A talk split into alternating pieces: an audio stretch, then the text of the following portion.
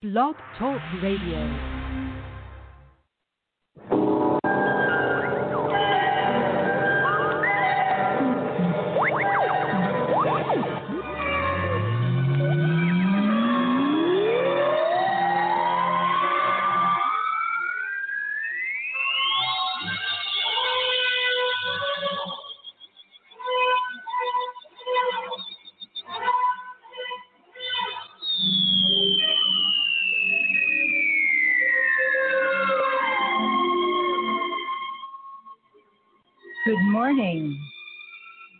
Good evening, good afternoon, wherever you are on this beautiful spinning globe, this jewel in the sky. Welcome to Richard C. Hoagland's The Other Side of Midnight. This is the producer, Kynthea, and I'm co hosting tonight with Timothy Saunders, who's from the Enterprise Mission Imaging Team and is an amazing yacht designer. And we have the honor of a really special, wonderful guest tonight. The sh- name of our show is Decapitation of the Great Pyramid. And our guest tonight is Dr. Carmen Boulter.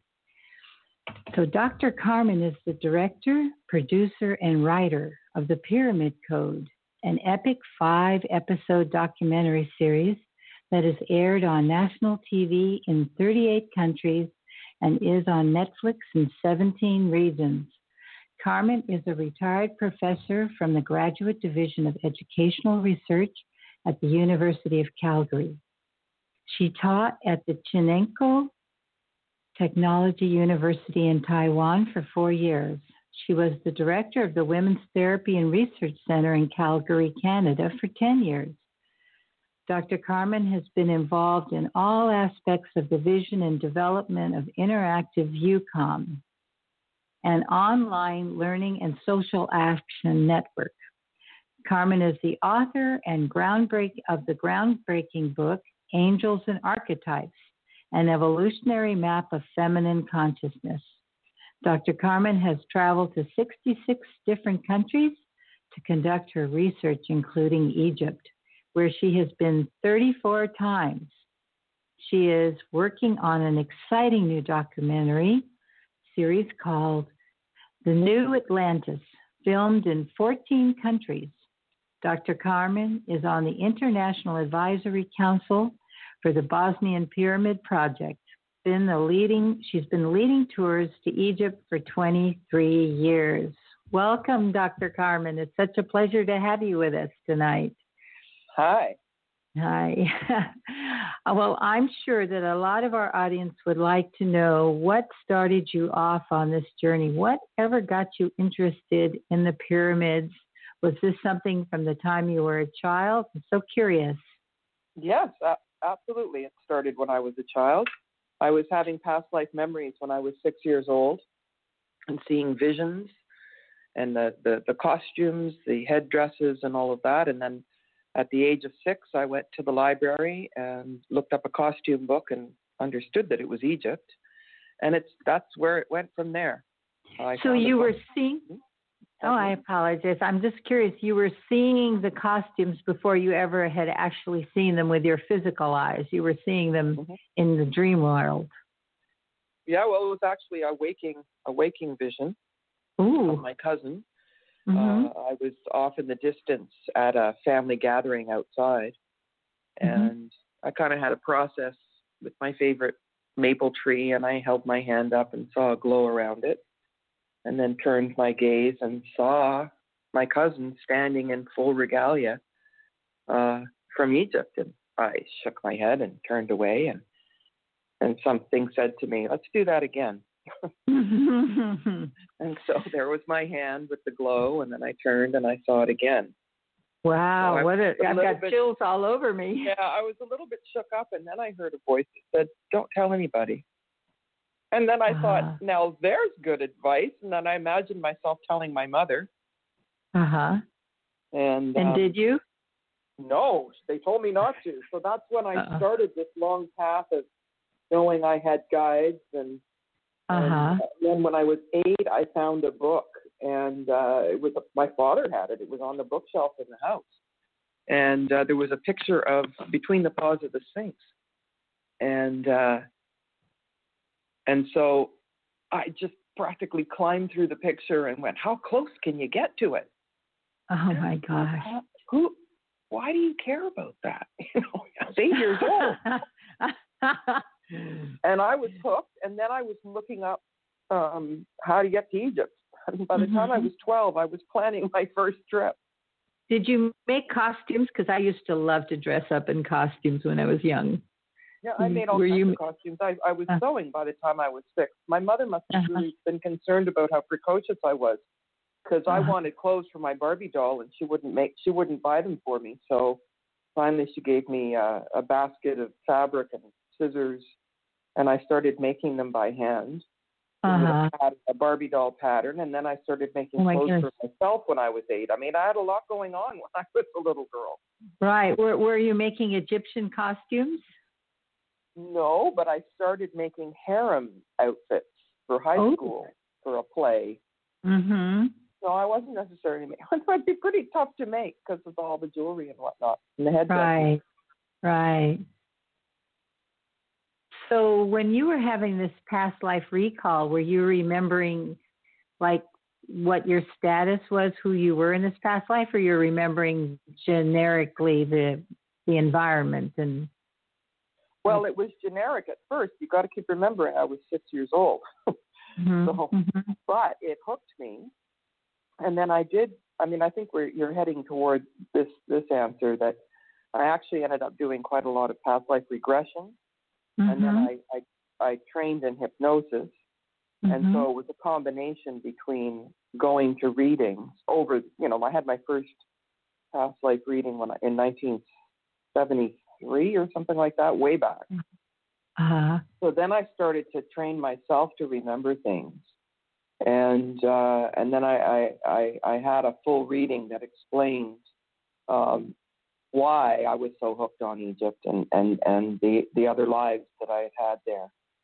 So it's been a long process of piecing that together. By the time I was 33, I had evidence of 85 of my own past lives.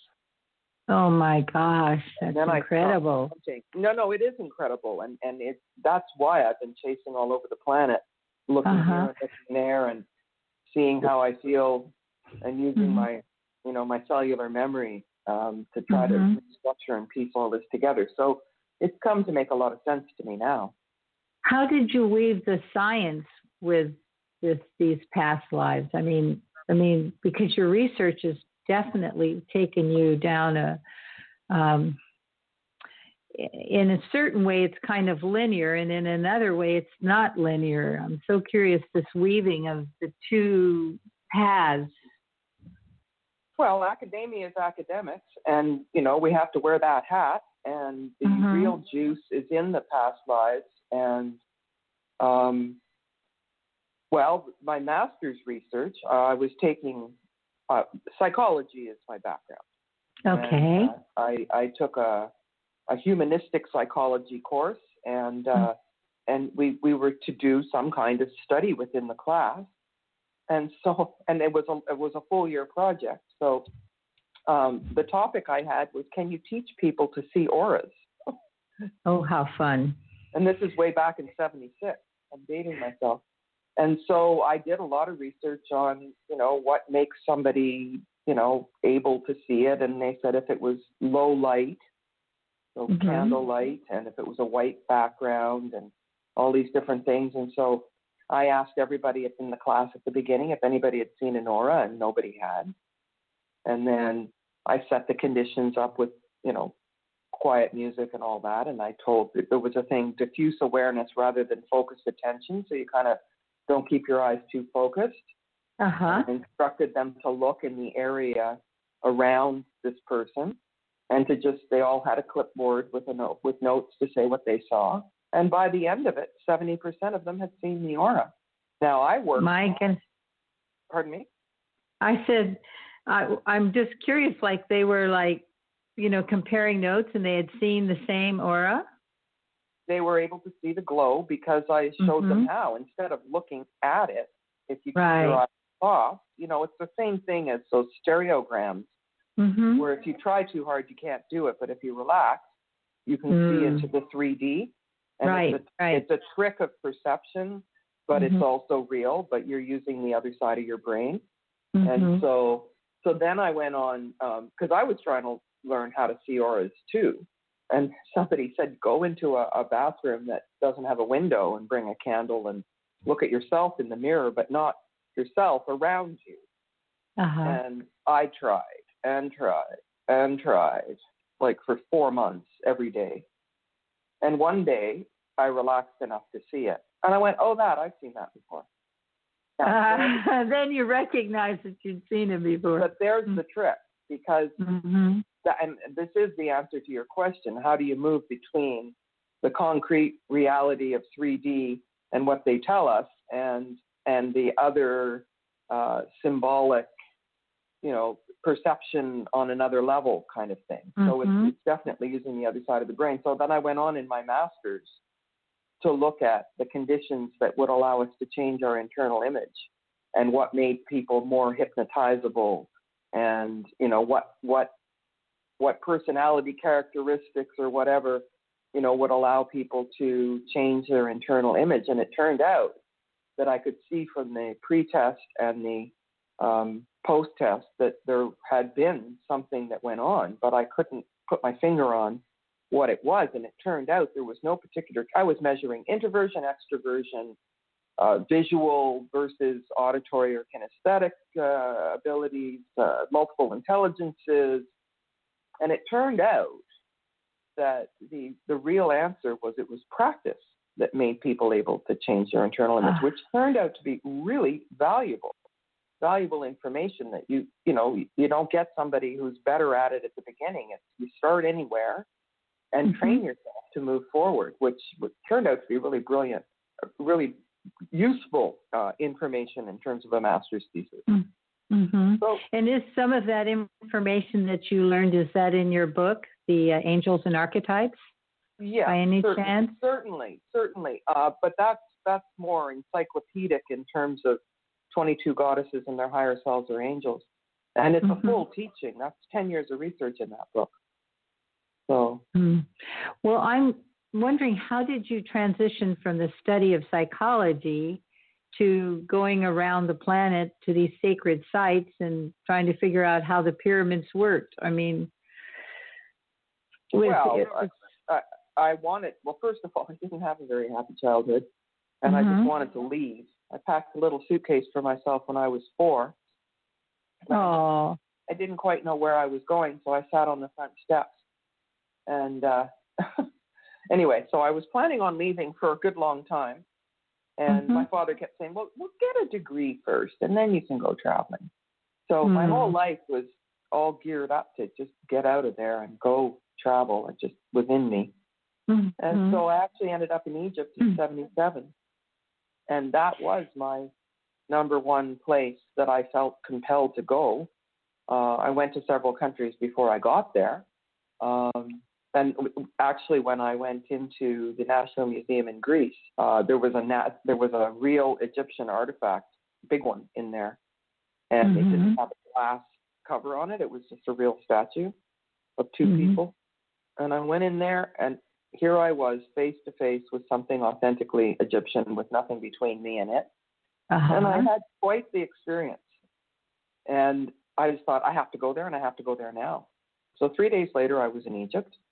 And um, and in those days, you were supposed to travel in with a group. You weren't supposed to go in there Oh, on I- your own. I remember that's kind of around the same time I was traveling. There? dangerous for young. I didn't go to Egypt, but I was. Uh, I went on a Turkish freighter back in '68, you know, and there was all these, you know, you'll be kidnapped. Be careful, young women, you know. Well, they haven't stopped. They haven't stopped with that storyline since. hmm So anyway, so so yeah, and then I just I had such a mind-boggling experience in Egypt. I ended up spending three and a half hours inside the king's chamber the first time hmm with just one young Egyptian man who helped me get in there. And uh, there were all these apparitions in my pictures. Well, I was hooked after that, let me tell you. Right. And so it's just been going to all these different countries to see you know, to, to, it's basically tracking my past lives. And and in in South America, for example, I did not want to go to South America. I just felt this real aversion to it for years and years. Well, and then I started understanding that past lives, it's the situation you're born into, and then what happened when you passed, when you died. And so I just started to understand that it didn't end well in South America. Well, it often doesn't end well through all these 5,000 years of patriarchy. A lot of blood, you know, blood from death and right, right. And so right. I thought, I'll just go and see. And and of course, it was a tremendously valuable trip. I was down there for 60 days. Uh-huh. Uh, and then it was like, yeah, okay, so something not great that you know happened in another life. Okay, so now we've gotten over that. Where so else? back to Egypt. Back to Egypt. Right. So, like when you landed in Egypt, what was the first thing that called you that you had this encounter with that, like, really was well, it the? To, mm-hmm. So basically, okay, let me just fill in a little. Um, after my mother had come to, I, I was on this trip on my own, and my mother and Anne had just, she said, uh, I want to come and meet you, and we can go anywhere you want. And I said, okay, Greek cruise. And so we did the Greek islands in Turkey, yeah, Ephesus, and we were staying in a hotel in Athens, and that's where I had gone to the National Museum there and seen Mhm. the Egyptian artifact. And I came back and I said, I'm going to Egypt when you leave. And my mother went, Oh, come on, you can't do that. I mean, she was no, no. She was mother, no. Everything, Right. everything, no, no, no, no. Sounds like my mother. So I, I, I, I, I was, I overheard her telling the. I, my mother was somebody that always wanted to talk to cleaning ladies. So she starts talking to the cleaning lady. She said, "You should have seen my daughter in the museum today. She thinks she's going to go to Egypt." And she was kind of making fun of me to the cleaning lady. uh huh. And they were leaving. They were leaving that next day, and so I was free to go and resume my trip and go do what I wanted. And Right. uh, and the lady says, "Well, I'm Egyptian, and I'm here working, and my family is in Cairo, and I Oh. can ask my son to meet her, and and she can stay at my house. And in fact, I've got a package to deliver, which was long before if you didn't pack it, you shouldn't bring it. And so Right. she gave us this package in a shoebox, which wasn't very heavy, and so off we went. I went. And when I brought the package to the family, there was a simple pair of slippers in the package. Oh. She didn't really have anything she needed. Anyway, so the son uh, decided he was going to take me to the Great Pyramid. Uh huh. So we're driving up to it, and he says, "There it is. There's the Great Pyramid." And I'm like, "Uh," he goes, "What's the matter?" I'm saying, "Are you sure that's the Great Pyramid?" He goes, Uh-huh. "Yeah." He goes, "What's the matter?" I'm like, "Well, it's not big enough." And he's like, "What do you mean? Like, what do you think you know about it?" well, it turned out it was 30 feet bigger on each side because of the casing stones, and the Oh. casing stones were missing. So I'm like, Uh-huh. no, it doesn't quite look right. uh huh. anyway, so at that time you could go in for 10 minutes every hour, and he said, "We'll go in with the group." And then we'll stand at the back, and when they leave, we'll stay here. And then we'll hear them coming, which absolutely boom, boom, boom. We hear everybody coming in. And says, then you'll pretend to join the group and look around for 10 minutes, and when they leave, we'll stay. So we stayed in there for three and a half hours.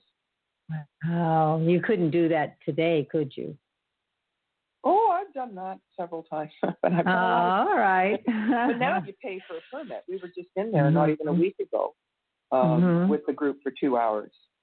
You just you, you you have to register with the Supreme Council of Antiquities and all that stuff, and everybody's name is registered with the police, and and then they they let you do it if you pay to do it.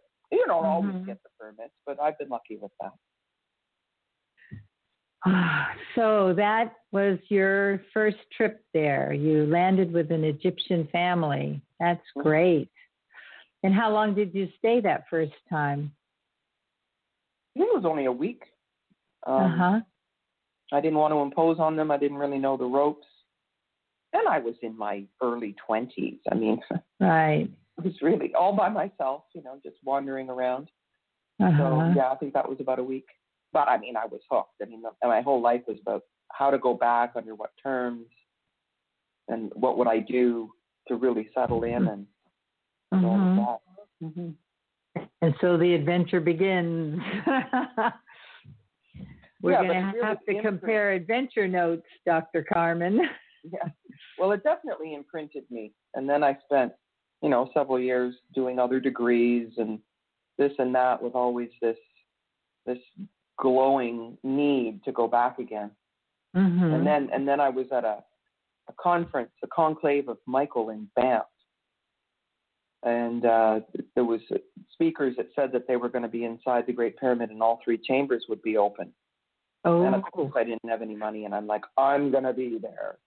And it's like, you know, a lot of people would say, well, I don't have any money, so I can't go. And I was like, well, if I'm supposed to, be no, there, you'll be there. You'll be, be there. and uh, so that that was all the way to 95. So since 95, I've been going regularly. In between 77 and 95, I was just getting myself organized and educated, I suppose. Uh-huh. But I, I never forgot about my experiences. So it's good that I had an early imprint. Early imprint etherically, early imprint uh, physically, but Mhm. majorly early cellular memory. hmm I I had a cellular memory. As a child, I used to dance around my living room in a gypsy-like costume, and every time I'd hear Arabic music, like my blood would just start pounding, pounding. And I mean, biologically, I don't have any Arabic blood, but it was just like so intense. And um, I landed up dancing for uh, the, at the university. The Arab students asked me to dance for them. And at that time, there were go-go girls, and I'm not going to do like that. So I, I, I made a little costume and I danced. And the parents who were in their 60s and 70s just came to me and they said, "You dance like you just came out of the village." and I felt like I'd just come out of the village. So that's that visceral memory is something else. Yep, that's how it works. Mhm. Mhm. So here we are now, and uh, there's a lot we have to cover tonight. I'd like to invite Timothy to join us. Timothy, who's an amazing yacht designer and soon to be spacecraft designer. Timothy, welcome. Come join the conversation. Good morning. I'm going to say good morning because for Dr. Boulter and myself, it's it's early morning, and for you guys, uh, varying degrees of evening and night, I guess. So, um, good morning to you all. And uh, should I call you Dr. Carmen or Dr. Boulter? Everybody calls me Dr. Carmen, but Call Dr. me Carmen. whatever you like. Okay, great. Well, um, you can call me anything you like, so uh, I don't mind. Um, no, I, I just would like to say that you know, I've, I've watched your series before uh, numerous times, uh, the, the Pyramid Code, and uh, as I knew that we, we were going to talk this morning on this evening on the radio, I uh, I took another look through this weekend, and uh, I want to commend you once again because you know, the series is brilliant. It absolutely captures um, an amazing balance between fact and speculation, and it does it in such a sort of sensitive and artistic way. I think I think you really should be congratulated for that. thank so, you. um, could I suggest um, that you are ask if you if you tell the listeners the best place to look at it because if they haven't seen it already, um, it's still incredibly relevant and in, incredibly topical. Where, where's the best place for listeners to to check in and, and, and watch it? well, Netflix. Well, I. mhm. Kynthea, go ahead. Well, on on the web page, right at the very top under show items, I have the pyramid code, and when you click there, it mentions the Netflix links and some other your tours and other things like that. So that too will make it easy to find. Well, I- mean, it got stolen and taken onto YouTube. Millions, tens, a hundred million people saw it on on YouTube illegally. So, um, whatever. I mean, that was a a labor of love that I gave to the universe. Um, it, it yeah, it just basically got stolen from under me. So there's no great place to watch it except Netflix. But I don't get anything from Netflix. I don't get anything from anywhere from it. That's so It's criminal, the way of the world. actually. The way of the world. It cost me five hundred and fifty thousand dollars out of my own money to make it, and I got about a thousand, a hundred thousand back. So, yeah, it's a pretty sad story, but it seems to be par for the course. Well, that that's that's a shame to to to to that it ended up that way because you know its value is is, is you know it doesn't have a value because it, it's it's so rich full of information and also the way that you've recorded you know so many uh, iconic uh, uh, people's con- contributors you know it really does encompass not only a lot of the thinking and the information but also the sort of the contributors people like John Anthony West that unfortunately is wested uh, now, um, and, and, some others. I mean, Hakim, um, I forget his, his surname. Is it Hakim? Awyan. Al- Yes. I mean, these people are one of a kind, and uh, you've given them space to sort of tell their message, to share their message. But there's four. There's four of the twelve people interviewed that have passed. Really? Wow. Yeah. Who, John Burke and John Major Jenkins. Three of the four Johns have passed. That's that's uh, well, so that's, it's really it's really interesting because it has and, and the purpose of doing it was that no one had really recorded uh, Hakim at length, and he was about to pass himself. I mean, he needed to go. He was very arthritic and you know old. So my idea was to film him. So at uh, Kuo Technology University in Taiwan, I was given all these pieces of equipment for international academic cooperation projects, and I was making interactive multimedia um, websites for my students. So I had all these, you know, fancy cameras and tripods and whatnot, and I would work for four months and get two months paid off on the schedule I was on. And so I'd always go back to Egypt, and I thought, well, if I'm filming my students, why can't I film in Egypt? And you know, Hakim's not going to be around forever, so that's kind of how the whole thing started with the pyramid. Hmm organically. Well, yeah, or magically, or or serendipitously, or serendipitously. well, I mean, from, from I haven't read your book, I have to say, um, but I but going back to you know I followed what you've been doing for years and uh, with great interest. And what I sense is a very sort of strong bond between you and Hakim, uh, with oh, your yeah. with your reincarnation uh, I say beliefs because I, I, for you, I believe it, it's 100%, but you know, some people may be skeptical still. But with your, your feelings of reincarnation, do you feel that you know you were at, at one with Hakim? Do you think that sort of his knowledge and teachings, because I, I think he was brought up in the in the sort of the ancient way. Is that fair way to describe his his education, his his his way into the world? he was born in the village of Abu Sir, which is along the Band of Peace. And then he moved to right at the foot of the Sphinx, the second house in. Um, and so he got the indigenous wisdom keeping uh, tradition from his elders. And then he trained in Europe, in Scandinavia, and got, you know, a proper Egyptology degree from Europe, and then became a traditional guide. At, and he was guide number 53 and now they're up to 20,000 guides. So um, he he he again was spanning both. But in terms of you know, and I got a saying, you don't have to believe it. Like if people don't realize they don't need to, fine. But in terms of how my life's turned out, I've needed to understand the who, what, where, and why. And uh, and so it's not that I believe it; it's that you know I've got a deep knowing of it. And yes, I knew him in at least two major incarnations in Egypt, and and um, well, we weren't okay. one, we were never married or anything, but uh, mm-hmm. we were definitely part of a high court in two different situations. Okay, we're so, coming up on a break now. I appreciate it. You are on the other side of midnight, and we're listening to Dr. Carmen Boulter and the show tonight is Decapitation of the Great Pyramid. We'll continue this conversation on the other side of the break.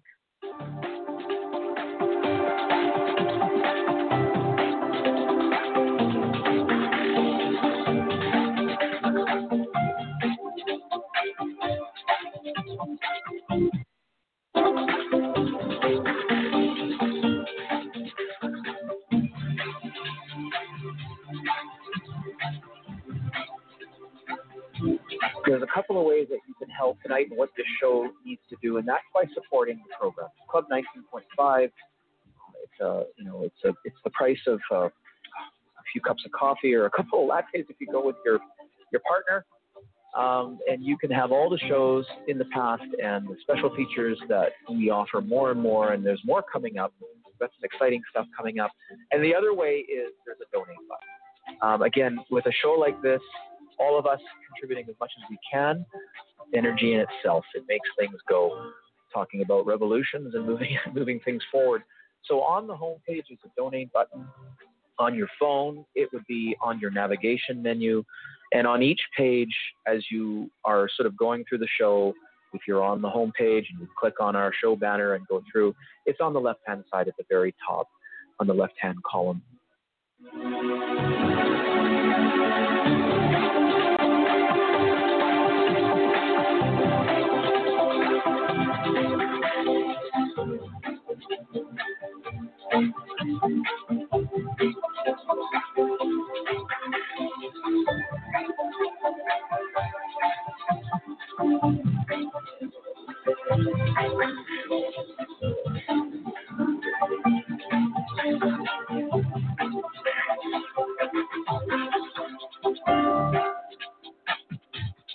Welcome back to the other side of midnight. Richard C. Hoagland's The Other Side of Midnight.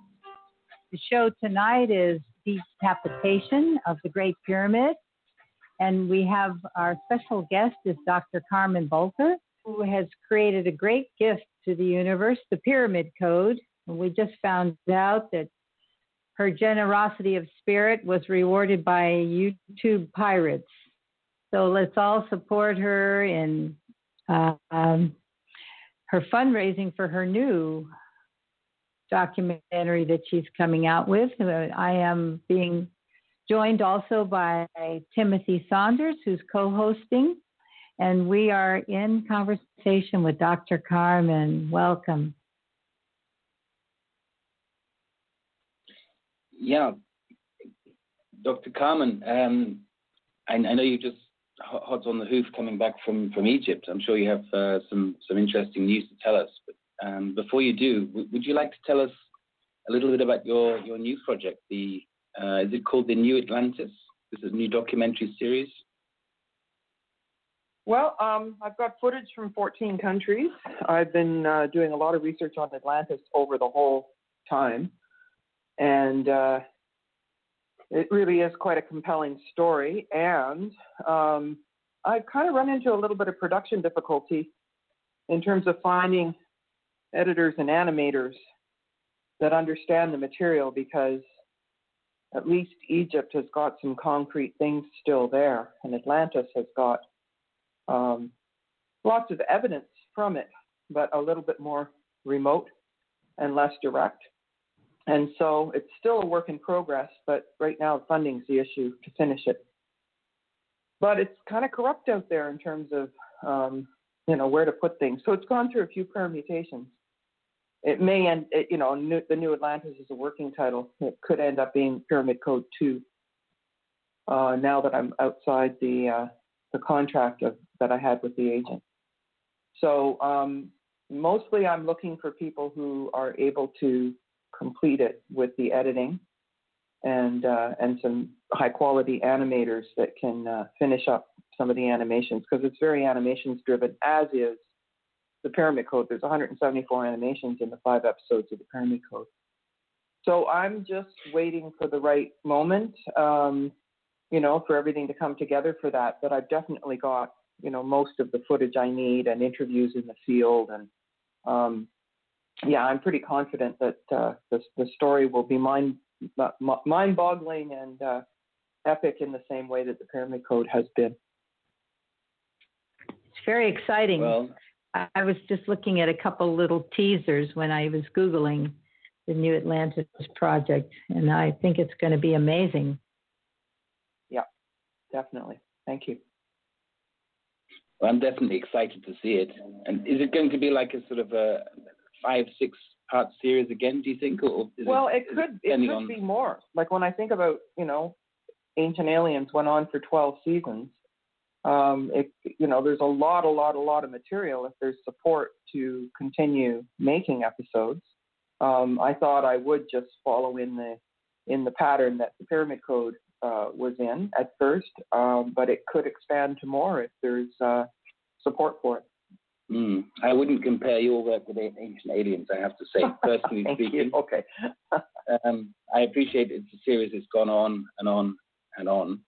Um, but I mean, your work, certainly, I look at the Pyramid Code, was absolutely packed full, absolutely, you know, brimming to the top with, with, with information and, and intelligent speculation. And uh, I'm absolutely fascinated to see this new series. So uh, I hope uh, I hope we can all come together and, and, and, help you to make it happen. Thank you. But, um, I was so what? Sorry, go ahead, Kynthea. No, I'm just curious. Uh, what is the best way we can help make that happen? I have no idea. I mean, basically, I think that if if if people have the skill, the editing skill, and they speak English, um, you know, it can be done long distance. Possibly, you know, maybe maybe people need to be volunteering their time. Um, oh. You know, I'm not sure how, but I'm, you know, another eighty to a hundred thousand in on this project, and I, I just I just can't keep spending my own money. So, well, no, I mean, the, as a as a principle there as well. And when you share great value with the world, then the world, world should share great value with you as well. I believe that in that sort of um, system of ancient Ma'at. well, so far it's this copyright thing where everybody, you know, steals stuff and makes it look like theirs. um, anyway, that's that's just been the thorn in my shoe. Yeah, yeah. That, that I mean that that's that's that is a great shame how that's happened to the previous one. But um, I mean, there are many success stories from other people where they've they've managed to uh, control it in, in different ways. I, I don't. I'm not an expert on how to do this, but I mean, there must be ways of protecting your work. Um, not yet. Not, not yet. yet. Okay. No, no, no, no. I, I went to a conference to speak at a conference in California, and this woman said, oh, I've come all the way from London to speak to you, and I, and I hope we can have a chance to talk. I said, Great, start talking. She said, Let me guess, your agent ripped you off. Um, yes, but why would you ask me that or say open with that? Oh, I'm a psychotherapist, and all my clients are movie stars and rock stars, and every one of them's in therapy because their agent ripped them off. oh my gosh. so it's more common than it is unusual. I see. Okay. Well, yeah. I mean, I mean, I'm I'm I'm intrigued and I'm very curious to see it. So if, if there's anything I can do to sort of uh, to push it along and assist you, support you, I'd be delighted. I mean, uh, mm-hmm. I know people that can edit. I, can edit. I I, uh, I also make 3D models, very different sorts of 3D models, um, yachts and, and, and luxury boutique hotels and that type of thing. But you know, I mean, Kynthea, you and I between us, I mean, we we, we know people, and uh, maybe we mm-hmm. can sort of uh, encourage mm-hmm. you know a, a vein of, of, creativity that that can uh, support you to do this, Carmen. Dr. Carmen. Thank you. So, and I, mean, I think it's going to take that kind of community effort because it's not just about throwing money at it now. It's really about finding bright people that have the sensibilities and the understanding. Because even the editors for the Pyramid Code, I mean, you know, if you date back to when we were editing it, you know, these concepts were, you know, much more cutting edge, and now they're a little bit more known. Um, mm-hmm. You know, and the editors were having a hard time going, really? This stuff is really? Is this really what you think? And uh, they were spending a lot of time Googling and researching while they were editing just to make sure they weren't making stuff up. Mm-hmm. So uh, it's quite the process because this is really, really about our ancient past. And I'm really proud of the research that I've done and the storyline that I'm that I'm developing with it. And so, um, yeah, it has to be finished. I mean, I finish everything I start, so it has to be finished. Well, I look forward to it. So, I mean, there there are a hundred questions I have And Okay, let's but get I going think- on them then. well, no, but, but before before I do, I think that um, I'm just wondering, would, would you like to share with us some of the news that you, you have, having just uh, returned from Egypt, I believe? Yep, just came back a week ago. Um, well, we, as I mentioned before, we had private time. Um, so the, the trip was bookended with uh, private time between the paws of the Sphinx at sunrise the first morning, and sunset the last morning, two hours inside the Great Pyramid.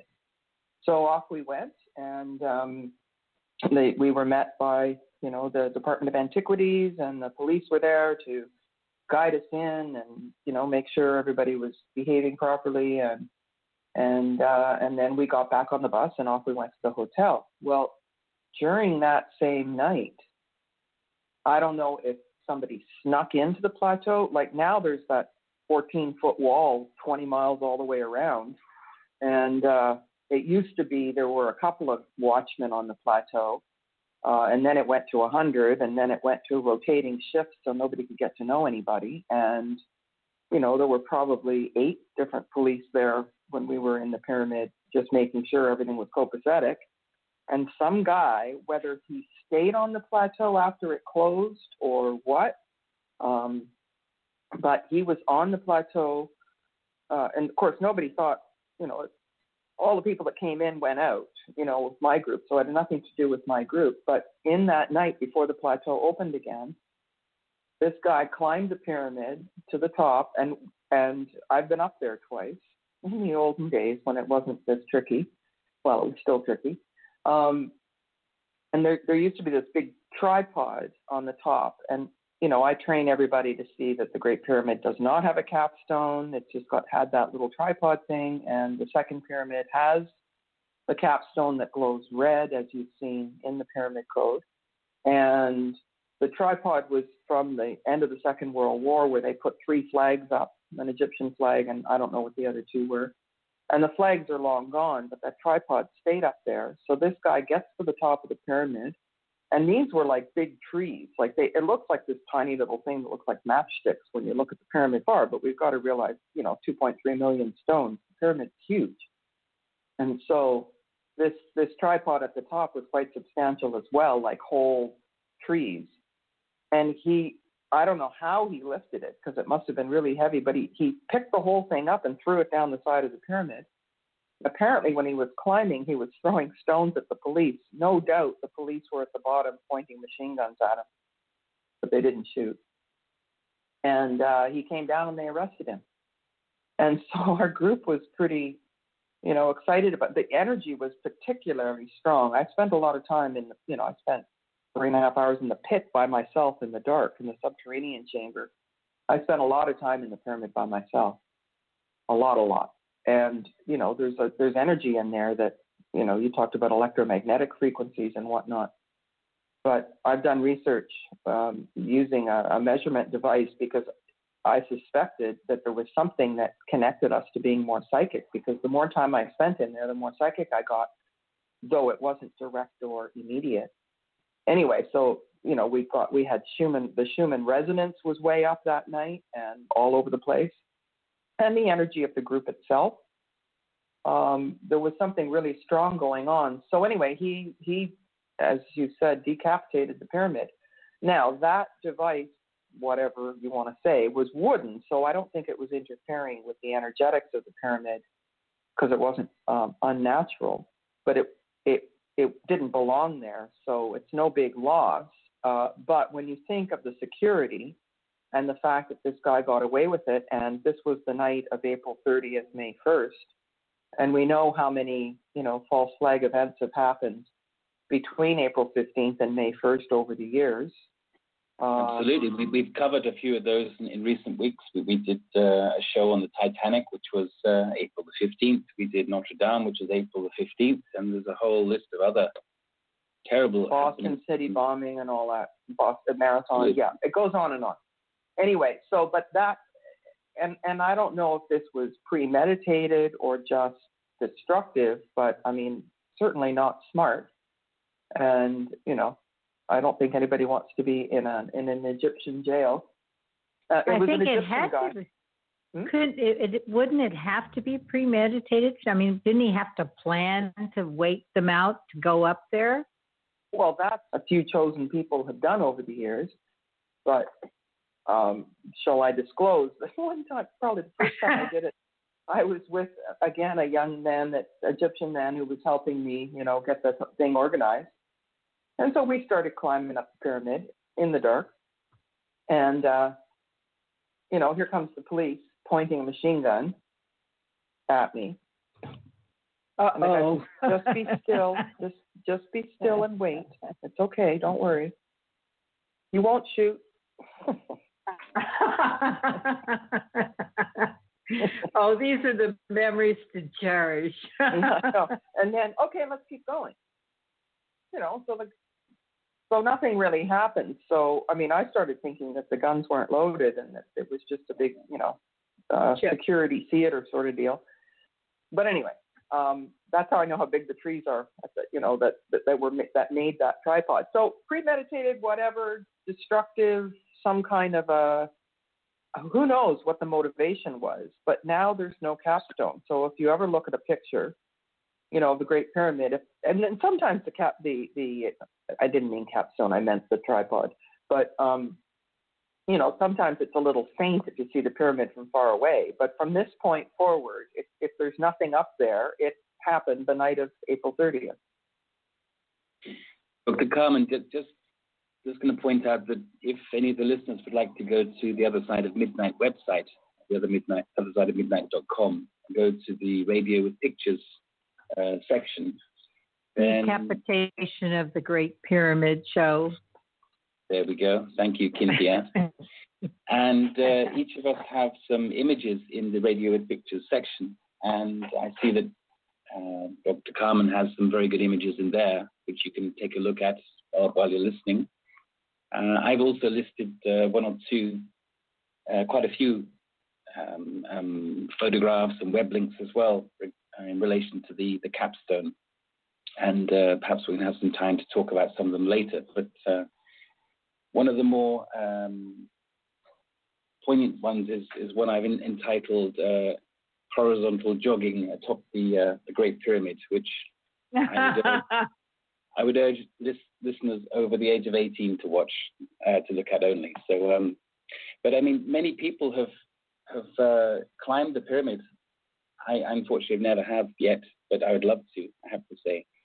Um, but I mean, it, it is like a, a, challenge, isn't it? I mean, it must be like a sort of a, yeah, a challenge to to re- recant later in life. And so, you know, when I visited Egypt, you know, I was able to climb up the top, and here's a photograph, here's a selfie, here's something we did. Uh, you know, so apart from the the archaeological or the sort of you know spiritual or energy, um, you know, reasoning to go up there, you know, there is a sort of very surface you know, very surface thin level thinking to go up there as well. But I mean, the, the date is quite poignant, as you say, Dr. Khan. Uh, do, you, do you think, what, what do you think the intent is, this guy? I mean, do you, do you think he is, do you think he sort of drank horror, you know, too much Egyptian beer and, and just thought, I'm going for it? Or, I mean, do you think he. No, they don't. A, they don't drink. I think it has something to do with just the way they're desecrating Catholic churches in France. I think it's because the Egyptians don't care about the pyramids. They would have taken them down if we'd had the technology to take them down. So I think it's just kind of blasphemy, vandalism, and they wouldn't know that you know that wood wooden structure had nothing to do with the ancient, you know, technology. And so I think that they're just slurring against the sacredness, which is what they're mm-hmm. doing against the Catholic churches. Well, I think it's just I'm, part I'm, of a real uh, sad and corrupt uh, situation that's going on on the planet. Well, I'm very happy that you've you know taken up that point. I think that in, in in terms of many of the uh, attacks on churches and, and mosques and, and, temples and so on in, in recent weeks, one could argue in this case that perhaps by removing the, the wooden tripod, that it's actually returning the pyramid to its not totally natural, but more natural. I don't know if there's any any validity to that at all. It's just pure speculation. No, but that's what we think, and I think mm-hmm. it's a mm-hmm. good thing because it wasn't destroying anything from the ancient past. It was taking something off that was added later that had no business being there in the first place. Uh, mm-hmm. Okay, so but I don't know that the motivation of an Egyptian person who doesn't care about the ancient technology and the pyramids uh, would have put those two together. So I think you know our group when they heard about it um, were quite happy and you know, we blew the lid off the pyramid. You know, they were all so thrilled that feeling we had done something. Um, I was surprised to hear anybody, you know, put themselves in it. It's kind of like taking a selfie at the top of the pyramid. It's like we have a selfie anywhere in Egypt. I mean, what does it have to do with you? Nothing. But that's kind of the culture that we've, uh, you know, had around have around us now. But I think it was more of a slur against the whole uh, ancient technology, ancient everything, like like religion. It's a and, and they think of it as Egyptian religion, but I mean I don't because it's not not what it was about. So no, I mean it, it could be I guess a slur against what the the state is doing to the the ancient site of Giza. I mean you mentioned just now this huge wall that's 20 miles long. I mean it sounds like uh, it sounds like um, Trump's been visiting Egypt recently, but I mean they, they built a, a 20 mile wall around Giza, and uh, to keep people out basically, except for people who pay and have licenses to take photographs and, and so on and so on. I've I've not visited Giza for, for many years actually, but I mean I, I get the impression it's pretty strict these days that you you you need permits or you need to pay extra to take photographs in certain directions, certain places. Is, is that maybe a slur against the establishment, because the, the, the, the pyramids should surely be, you know, an inheritance to us all, as opposed to uh, the few, maybe. Well, Hakim was always going on about. Um, sorry, my throat. Hold on one second. Of how the it's abuse of the ancient artifacts, and um, Pardon me. oh, it's happening. Take some time, Dr. Carmen. I, I, can drink some. I'm drinking Earl Grey at this end, so I can take a drink while you're doing that as well. No problem. okay. I, I just had some water. So it's yeah, it's a real, it's a real, um, it's a disgrace the way they they think of archaeology as moving entrances, moving parking lots, restricting photos, saying you need a camera pass when there are no camera passes, and then hassling people to pay and try to take people's cameras away from them. I mean, it's it's just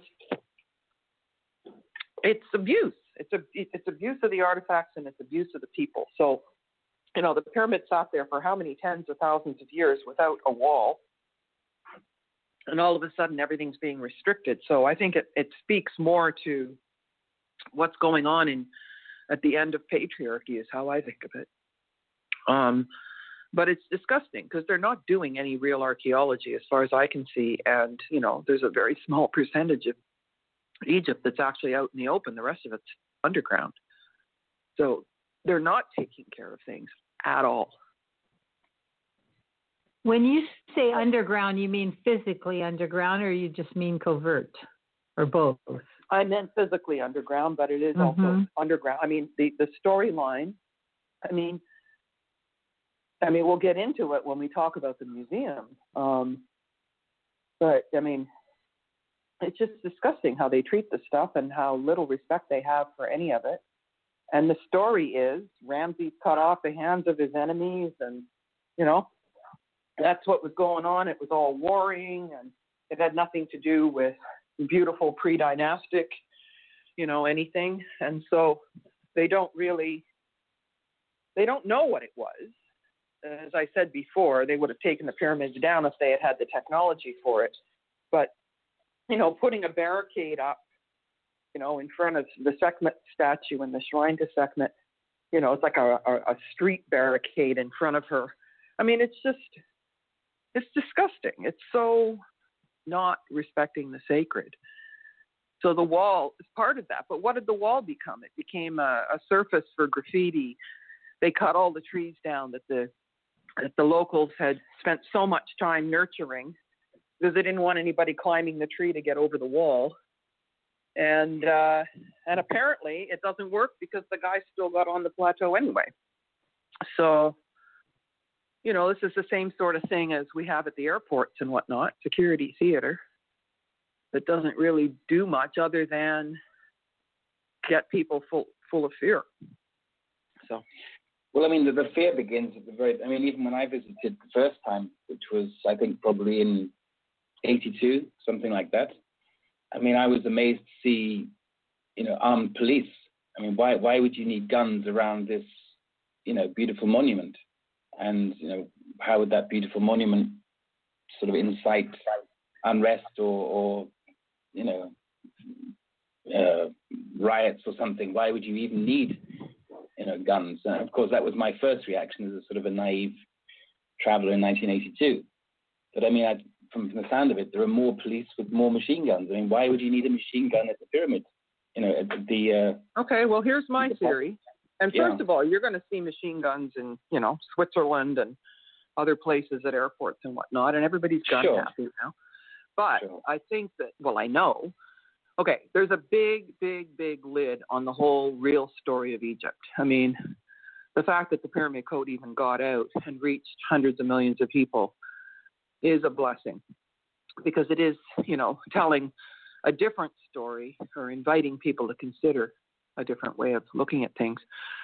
Okay, so the American government has been giving $2 billion a year to Egypt, and mostly it's, well, they say it's to protect Americans when they're there, so if we have one American on a trip, we have to have police escorts and everything because I think they think Americans really like guns and they feel protected by them. And then Mubarak, if he, you know, he he was in there for 30 years, and if he gave back the amount of money that he put in his pocket from this, you know, and then of course all the young men have to go to the army for three years.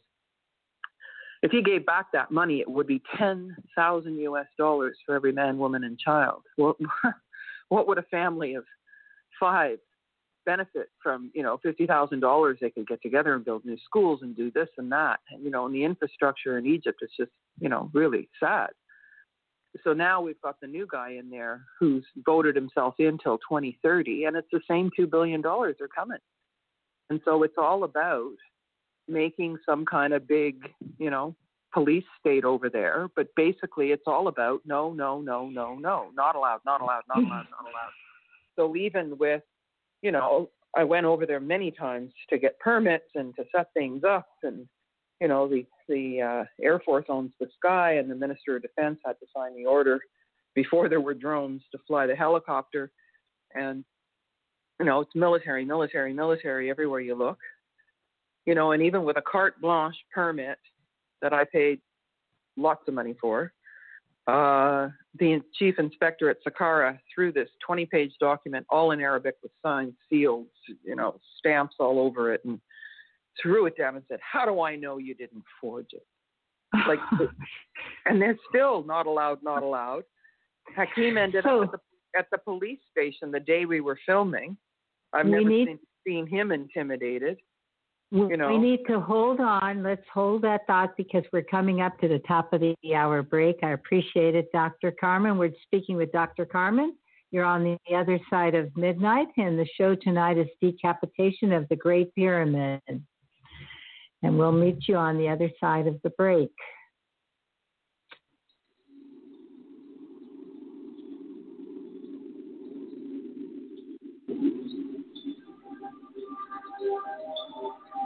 Thank you.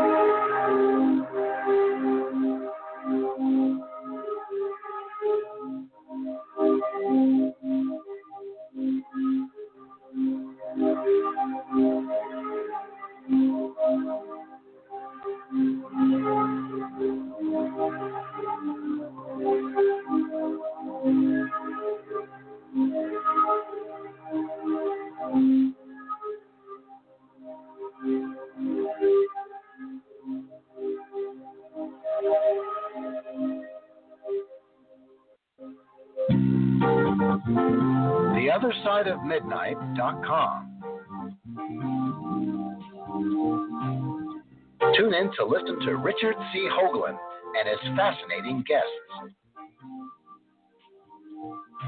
Join Club 19.5 to get access to exclusive member benefits. As a Club 19.5 member, you'll gain access to the rest of this show and all previous 350 episodes. Membership costs $9.95 a month, 33 cents a day. Support the broadcast that provides you with the most interesting conversation available. Talk radio at the cutting edge of science and thought. The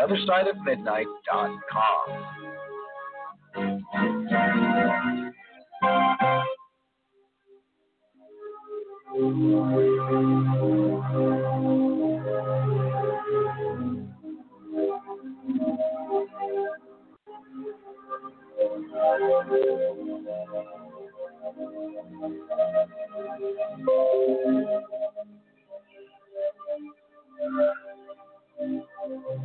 back to Richard C. Hoagland's The Other Side of Midnight. The show tonight is Decapitation of the Great Pyramid, and our, our wonderful guest is Dr. Carmen Boulter, and this is Kynthea, and I'm joined by Timothy Saunders co hosting with me. So you, you were saying, Car- Carmen, about the uh, treatment of um, Hakim. Well, Hakim and, and anybody else. I mean, basically, they, they, they I think the only words they know, the watchmen know, is not allowed, and they're not used to people coming along with permits. So they just say no, no, no, no, no, stop, don't take a picture. In fact, you're not even supposed to take a picture of a donkey on the street. I mean, they've got the whole thing shut right down. Certainly, you know, can't just go over there with a drone and take pictures without ending up in jail. So, you know, take footage. So basically, everything's restricted now I've had a particular situation there. I don't know if you've ever heard of the champion. Um, he's in the Guinness Book of World Records for running up the pyramid in four minutes and down in three. Oh my and gosh. He, he, had the keys to the pyramid. He's a Fayed. Dodi Fayed's uh, grandfather uh, was given the, the land around the Giza Plateau at the end of the British occupancy and th- that family, their family moved to Alexandria and then to London. Princess Di's Dodi. And the rest of the Fayed family, there's 2,000 cousins. And champion was Hafnawi Fayed. And uh, 2,000? 2,000 cousins. Yeah, yeah, yeah. oh my but God. Still, I mean, they're real relatives.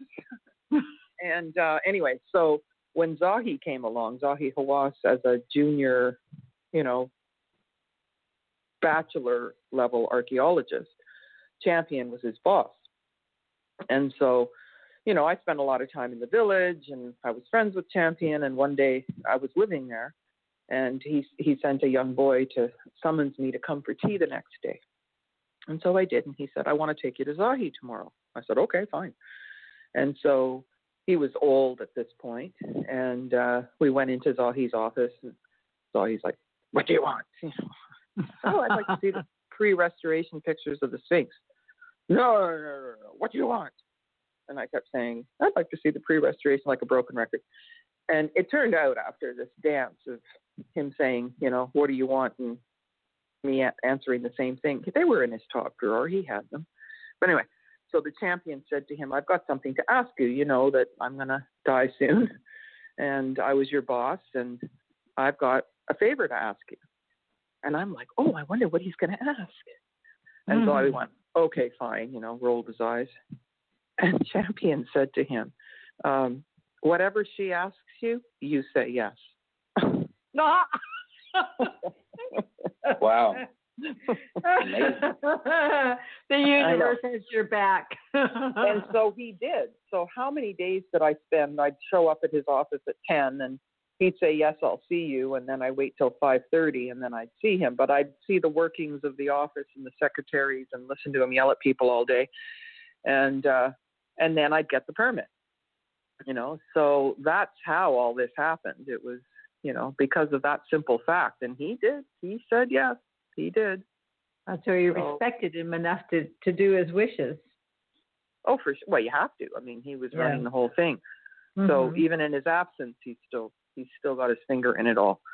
So, um, but the the point of the matter is, it's just because I got like a lot of people think, well, if you can do it, I can do it. Like I'm going to go and take measurements and this and that, and it's like the whole thing is so desperately restricted, and there's so few legitimate studies that can be done. And when I read that article you sent me that uh, introduced this whole uh, possibility of an interview, uh, it's like I've been tracking these stories of everybody who's tried to do expeditions and how they get shut down at the end, and the DNA testing for King Tut, and how that got shut down several times, and you know then they moved the DNA labs into the basement of the museum, and you know and then they wanted to prove that Tut was Akhenaten's son, which is not the way it went you know, because he was that would make Tut white instead of black because Egypt's in Africa and it goes on like that. So I mean, I've been involved in a lot of these stories, and it's interesting that you know that that you know I've been tracking it for so long. But the long and short of it is is that they're not they don't care enough at all about the artifacts. Hmm. Sad. Do you see any hope on the horizon? No, I see it just getting worse. I mean, is it time to talk about the museum, Timothy? Jump Just in. Yeah, I I mean, Dr. Carmen, I mean, we, we have so much material to talk about. I mean, if, if you feel it's, it's time, it's time. Let's go for it. Let's talk about that. So uh, you were talking about abuse earlier, and I think that, you know, I think the dots are connecting. That let's go there. Yes. I just want to mention to our audience that on the page, Carmen's items, she has uh, many photos of the museum that she's going to be talking about.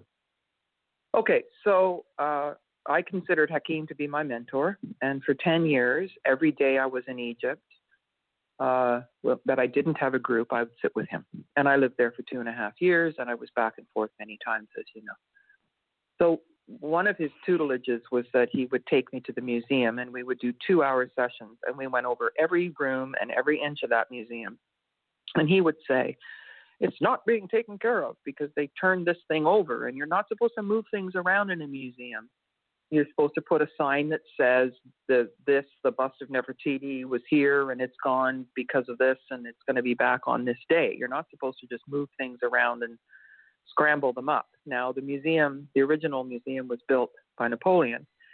And at the end of the French occupancy, it was given to the army. And after that, oh, this looks like a, a knife. We'll put it with the kitchen stuff. And so they didn't leave things in situ, so you could trace things. So it's really mixed up. Now it used to be that if you spent one minute at every exhibit in the, the National Museum in Egypt, you would be there for nine months. That's how much Yeah. stuff is in there. Ah. Okay. That's That's incredible. awesome. Well, Mhm. awesome and incredible. Okay, so Hakeem had a routine, and and I wasn't allowed to speak at the museum. Now I am, uh, and so he would come uh, when I had a group, and he would do the talk. And so we always did the same thing. He had his target items, you know, and the pyramid code really is his teaching. I mean, if you're going to boil it down. And uh, so then, you know, a couple of years ago, like I've been going every six months now since I live in Spain. So that's like five rounds of going. Uh, but I mean, I was doing that almost every year anyway. So after the, the Arab Spring, I, it's it's known that the museum was ran was opened and you know people stole things out of it. Okay, fine. But since then, I mean, so many things have disappeared. It's just ridiculous. So they also started letting you take pictures. You know, in the in the recent time, like there was that whole period of time for about 20 years where you couldn't take pictures no matter what. And my one hour permission to film in the middle of it being crowded, you saw how crowded the museum was in the Pyramid Code, uh, was five thousand dollars for one hour. Oh and my there was goodness. a big German guy there who's like, "How come you get to take pictures and we can't take pictures?" And so he kept standing between the camera and the artifact. He followed us around so he wouldn't have to take the pictures. But we weren't, you know, we were in, on such a, you know, pace. I wasn't going to start explaining to him what I went through to get that permit and how much it cost, right? You you want to give them five thousand dollars and wait six months? Go right ahead. You can do it too, maybe. Anyway, Mhm.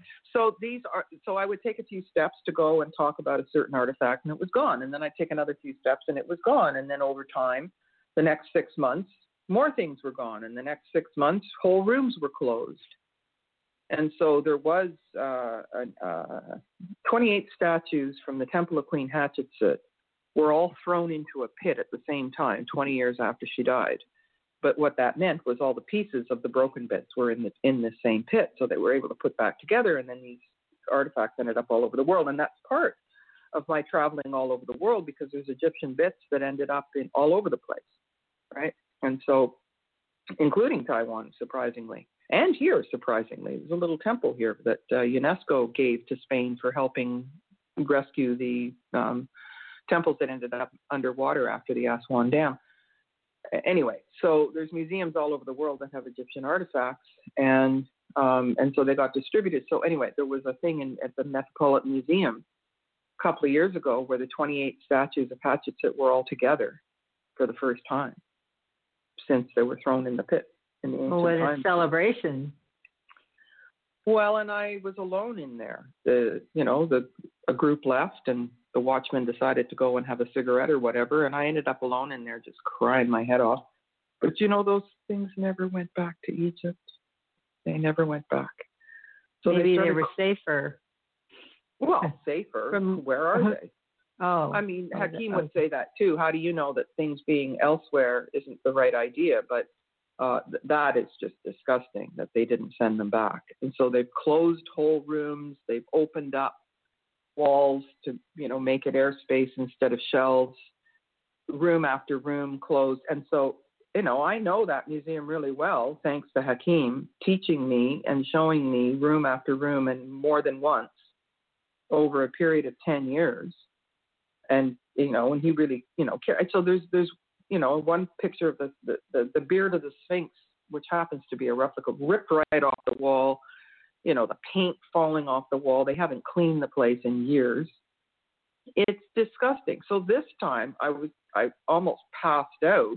Okay, here's the story, Um, and I almost passed out because of the. It's just disgusting what they're doing in there.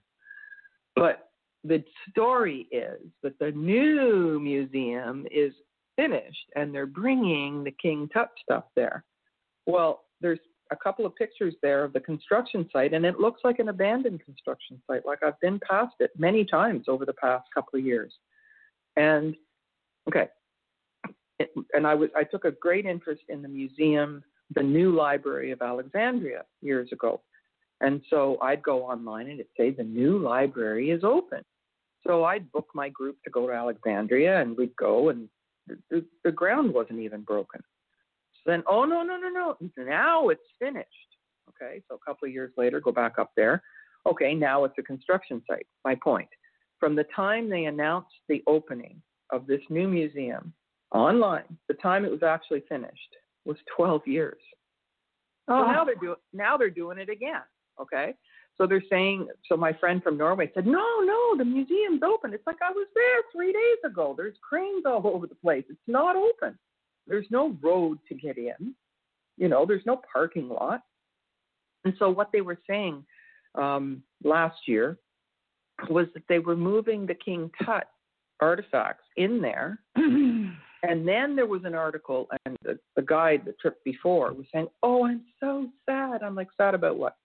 He says, There was a fire at the new museum, and all the King Tut stuff burned. It's like, What fire? Are you going to really bring those world treasures to an unsecured building that's not even, that out, there's big holes in it, it's not even finished? You can't secure it? And if the outside's not finished, the inside's not finished. Okay, so that's the storyline. But they took the King Tut, some of the King Tut stuff. Now, just a, a caveat here. Anytime you see the King Tut exhibit, a King Tut exhibit on a traveling show, those are all replicas. And they know how to make pretty good replicas, but they don't feel the same.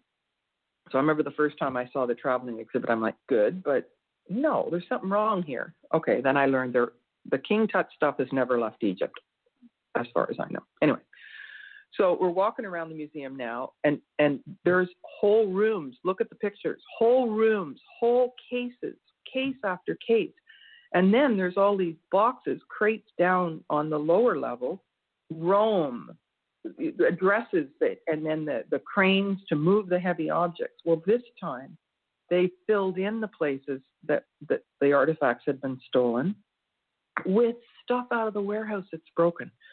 So Amenhotep III, Akhenaten's father, had made 180 Sekhmet statues, and only five of them are in the National Museum.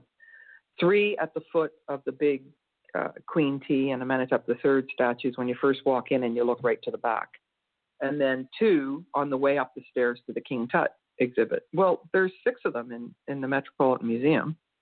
Um, you know, they're all over the world. But anyway, so I just I just about had a heart attack when I saw this.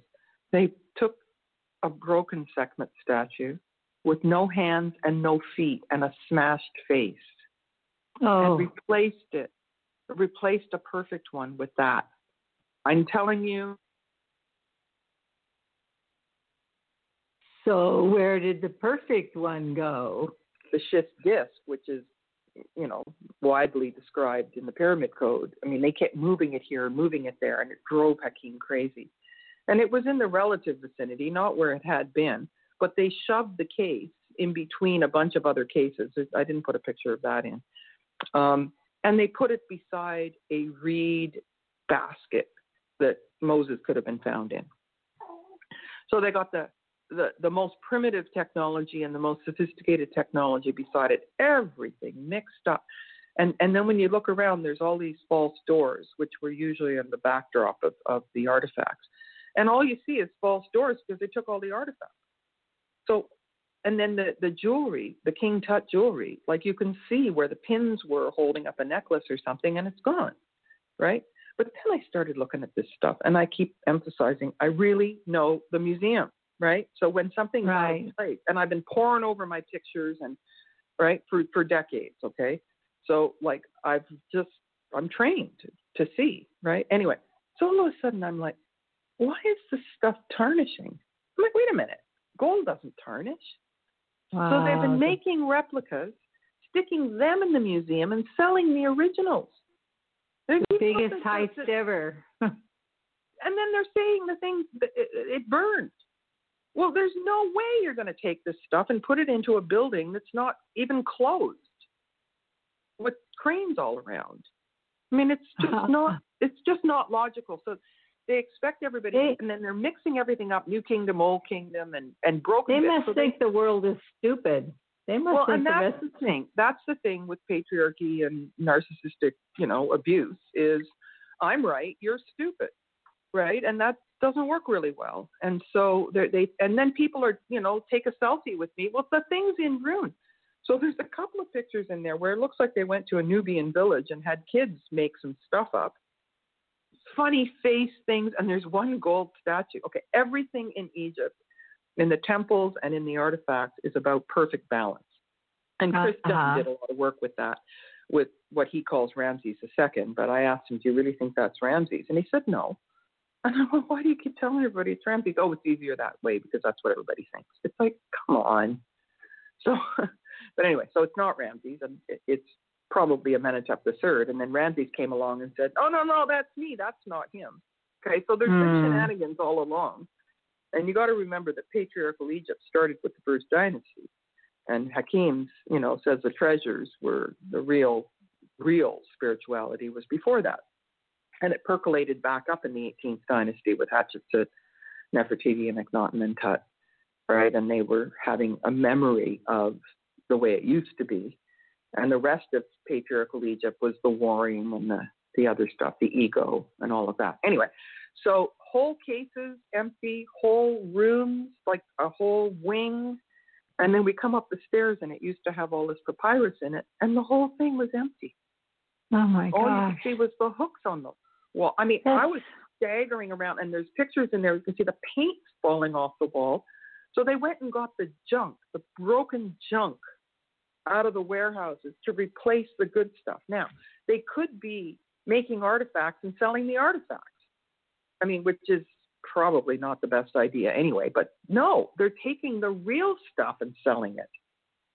and putting the art and so there's poured things that you can see it's fake and they don't even do anything to make it look a little antique. Okay, and then there's shoes. If you look at the pictures, okay, so there's there's a picture that I took last time that's got all the beat up shoes that obviously were worn by somebody, and then they got a new showcase full of brand new shoes. And well, it's such a dramatic difference. Wow. ancient if it's, they're brand new and it doesn't look like anybody ever wore them. And they so, all look identical. they're all identical. Exactly. So the thing is, is that you have to be stupid. And so it's just a free for all in there. And, you know, like if you listen to, if we had a recording of me speaking, you know, three, four trips ago, it's like, oh, well, what I would have told you about is this thing that was here, a few more steps. Oh, oh, that's gone too. Okay, well, here's something that's still here. So it's not like there's nothing that's still there, but if you could have been one minute at each exhibit and been in there for nine months, you know, of the oh, oh, oh and when you first walk in, on the right hand side is a, a replica of the Rosetta Stone. The real one is in the British Museum. And on the left, there was this fantastic statue. And they put in a fake one, shorter, not quite as proportional. I'm very sensitive to the proportions of everything because that's where the magic comes in, and the yeah. proportions of the temples. And you know, you see if you go to a papyrus factory or a, a perfume palace, they, sometimes they draw things on, and even Abu Simbel was later, and, and the proportions are wrong. So it Anthony doesn't West have, would have a, been crazy. It would have driven me? him crazy. John Anthony West, it would have driven him crazy. Mm. And Hakeem. Yeah. I mean, Hakeem just, you know, was yelling in my ear the whole time. It's like, it's abuse. It's abuse. and it is. Dr. Carmen, may, may I interject a little, just a little? Um, the just to play devil's advocate a little bit. I mean, if, if I take the mainstream view, uh, I think about a year or so ago, I watched a, National Geographic documentary about the uh, Great Egyptian Museum, the GEM that is, I think it's also known, the one, the new, the new museum. And in this documentary, it was portrayed as a, you know, a, a construction site that was coming to a completion. Yes, it was late. Yes, there was still work going on, and sort of like I remember specific issues like you know, something had to be lifted or concrete had to be poured, and a, a crane had a, a problem, and you know, it was it was very detailed the way that it was portrayed. But while the construction was going on, in the background, they showed this sort of very serene sort of hangar or warehouse, which was led to believe to be part of the same complex, uh, where you know wonderful sort of like you know white surgical restoration was going on, and and uh, the, the all the artifacts were being brought in and sort of checked in and laser scanned and uh, documented and given sort of like uh, you know barcodes and everything for posterity and that was the documentary. So I mean, is, is that complete propaganda? Do you think? Yeah. And do you really want to be the devil's advocate? I don't. Um, no, it's just hogwash. And if you look at those pictures of the museum, it's the long, the long one, and you can see cranes and whatever. And if you look up close, I mean, they're still pouring rebar outside, cement on top of the rebar. Like the thing isn't even closed. Now, because I saw them go through all this with the Library of Alexandria, 12 years. And they, it was also 12 years for the uh, King Tut DNA.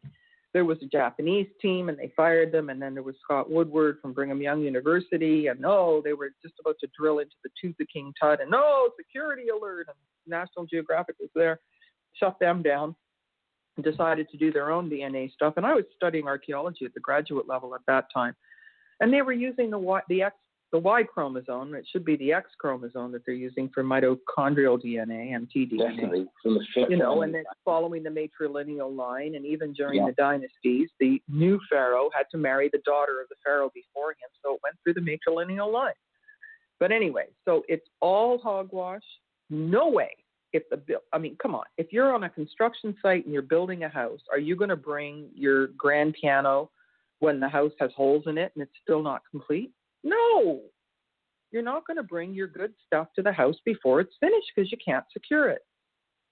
Right? Right. So, no, I mean it's just it's just you know beggars belief. I mean, is it is it just uh, money spinning? is it, is it? I mean, to me, what comes to mind is it, it retains the secret. You know, this barrage of uh, this illusion that you know the history in, ancient Egypt only dates back six thousand years, and you know we have to believe what Zahi Hawass says and uh, Mark Lehner and other people portray on TV. And in the meantime, you know, if you're about to drill into some tooth to, to do a DNA test and then you have a security alert, then oh, guess what? Next time, next month when we reset it, you'll have to get all your licenses again and pay all your fees again. Is that what it's about? Yep. And then, you know, all of the shenanigans and, you know, how many permits, how many expeditions. I was candidate for a lot of these expeditions with Joseph Schor and Boris Said and Chelsea Floor, and I was privileged to all the emails back and forth and this whole tomb of Osiris and the chambers underneath the Sphinx and you know, and I just watch. I mean, the thing is, is that I mean, I, I don't know if you know Ole Dammegard's work, but you know, he's always talking about the patterns in the false flag events, and they do the same thing, and they leave you cues, clues. You know, and I've been watching all this stuff go down in Egypt, going, what are they talking about? Like it's lies, and we know that TV is programming. We know that you know Zahi was paid off you know by the the Americans to you know tell lies about things and scream at everybody and you know, he really is very gruff and and he's another story now. I mean, you know, you ask, is he gone? People, some people say, yeah, yeah, yeah, he's gone. Other people say, no, he never left. And other people say, well, he's half in and half out. Ask three people, get three answers. So it is absolute propaganda, misinformation, fancy talk, and a fancy show, you know, that is not telling you the truth and it's not helping you piece the story together about what really went on. But they published a story about the fire, right? And there's no way they had a fire in there. I mean, the thing is, is that I've got, you know, kind of a sorry, but a bullshit, you know, sensor inside me, you know, that when something's wrong, I'm like, come on, like I just get this signal, and that's part of, you know, how I started investigating things in Egypt in a different way, was because they'd say things, you know, like it was all about war and you know, Ramses cutting the hands. There's a pile of hands at Karnak, you know, where he cut off the hands of his enemies, and then you're in the Valley of the Kings looking at him having to face all his enemies.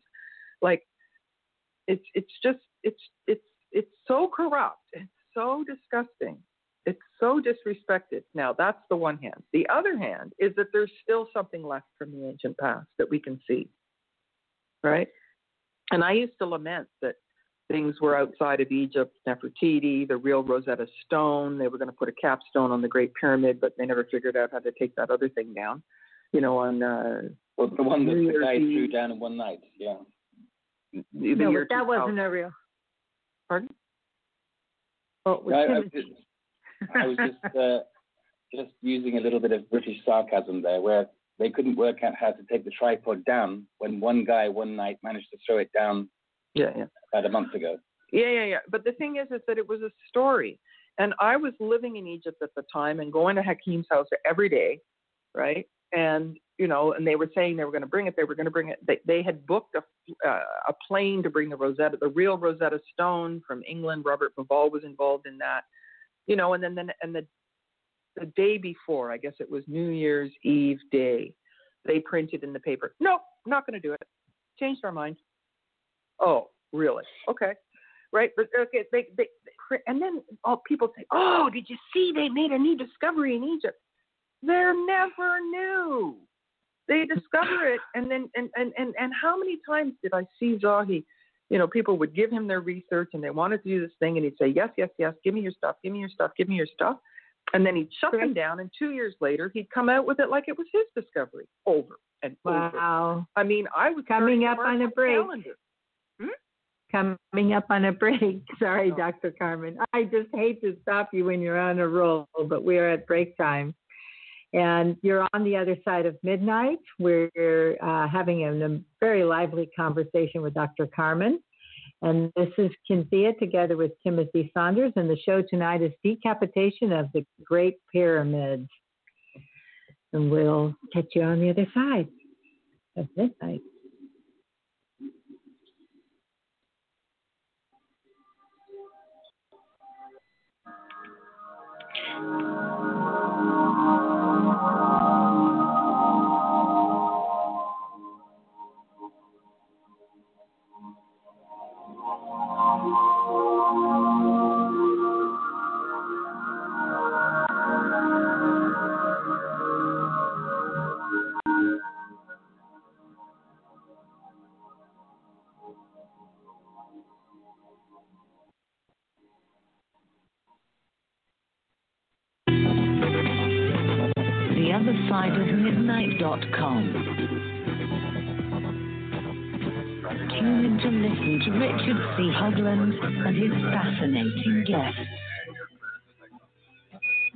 Join Club 19.5 to get access to exclusive member benefits.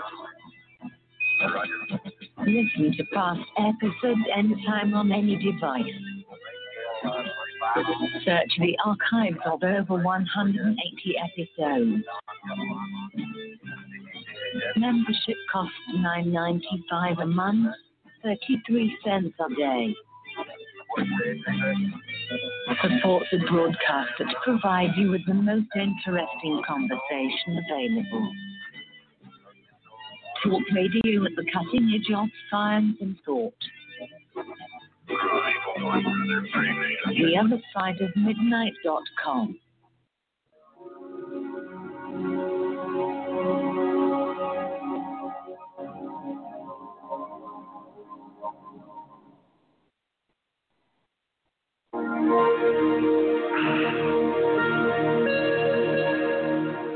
Welcome back. You're listening to Richard C. Hoagland's The Other Side of Midnight. And our guest tonight is Dr. Carmen Boulter. And the theme is the decapitation of the Great Pyramid. And we're listening to the greatest heist on this planet that's ever been recorded. And I just like amazed. Dr. Carmen, you, you mentioned that uh, Zahi Hawass is not um, actively um, uh, in charge, but behind the scenes is. Do you think who do you think is behind this heist? Where is this? Where is all these stolen artifacts going? Where are they going? Well, like I said, I saw one, and it's in the pictures. It says Roma. So they're probably selling it to various museums. Who knows? But they're definitely shipping them out of there. They're packing them up and shipping them out and they're telling everybody they're going to the new museum, but why why does it say Rome on it? Uh, okay, Zahi trained quote unquote his kids. Uh-huh. So he had a lot of underlings and people doing practica and whatnot, you know, getting their various degrees. But he ruled with an iron fist. I mean, I got stories about the dean of you know, the, the Faculty of Archaeology at Cairo University because I was going to do my PhD in Egyptology through the University of Calgary, and this this man had uh, offered and confirmed to be my supervisor.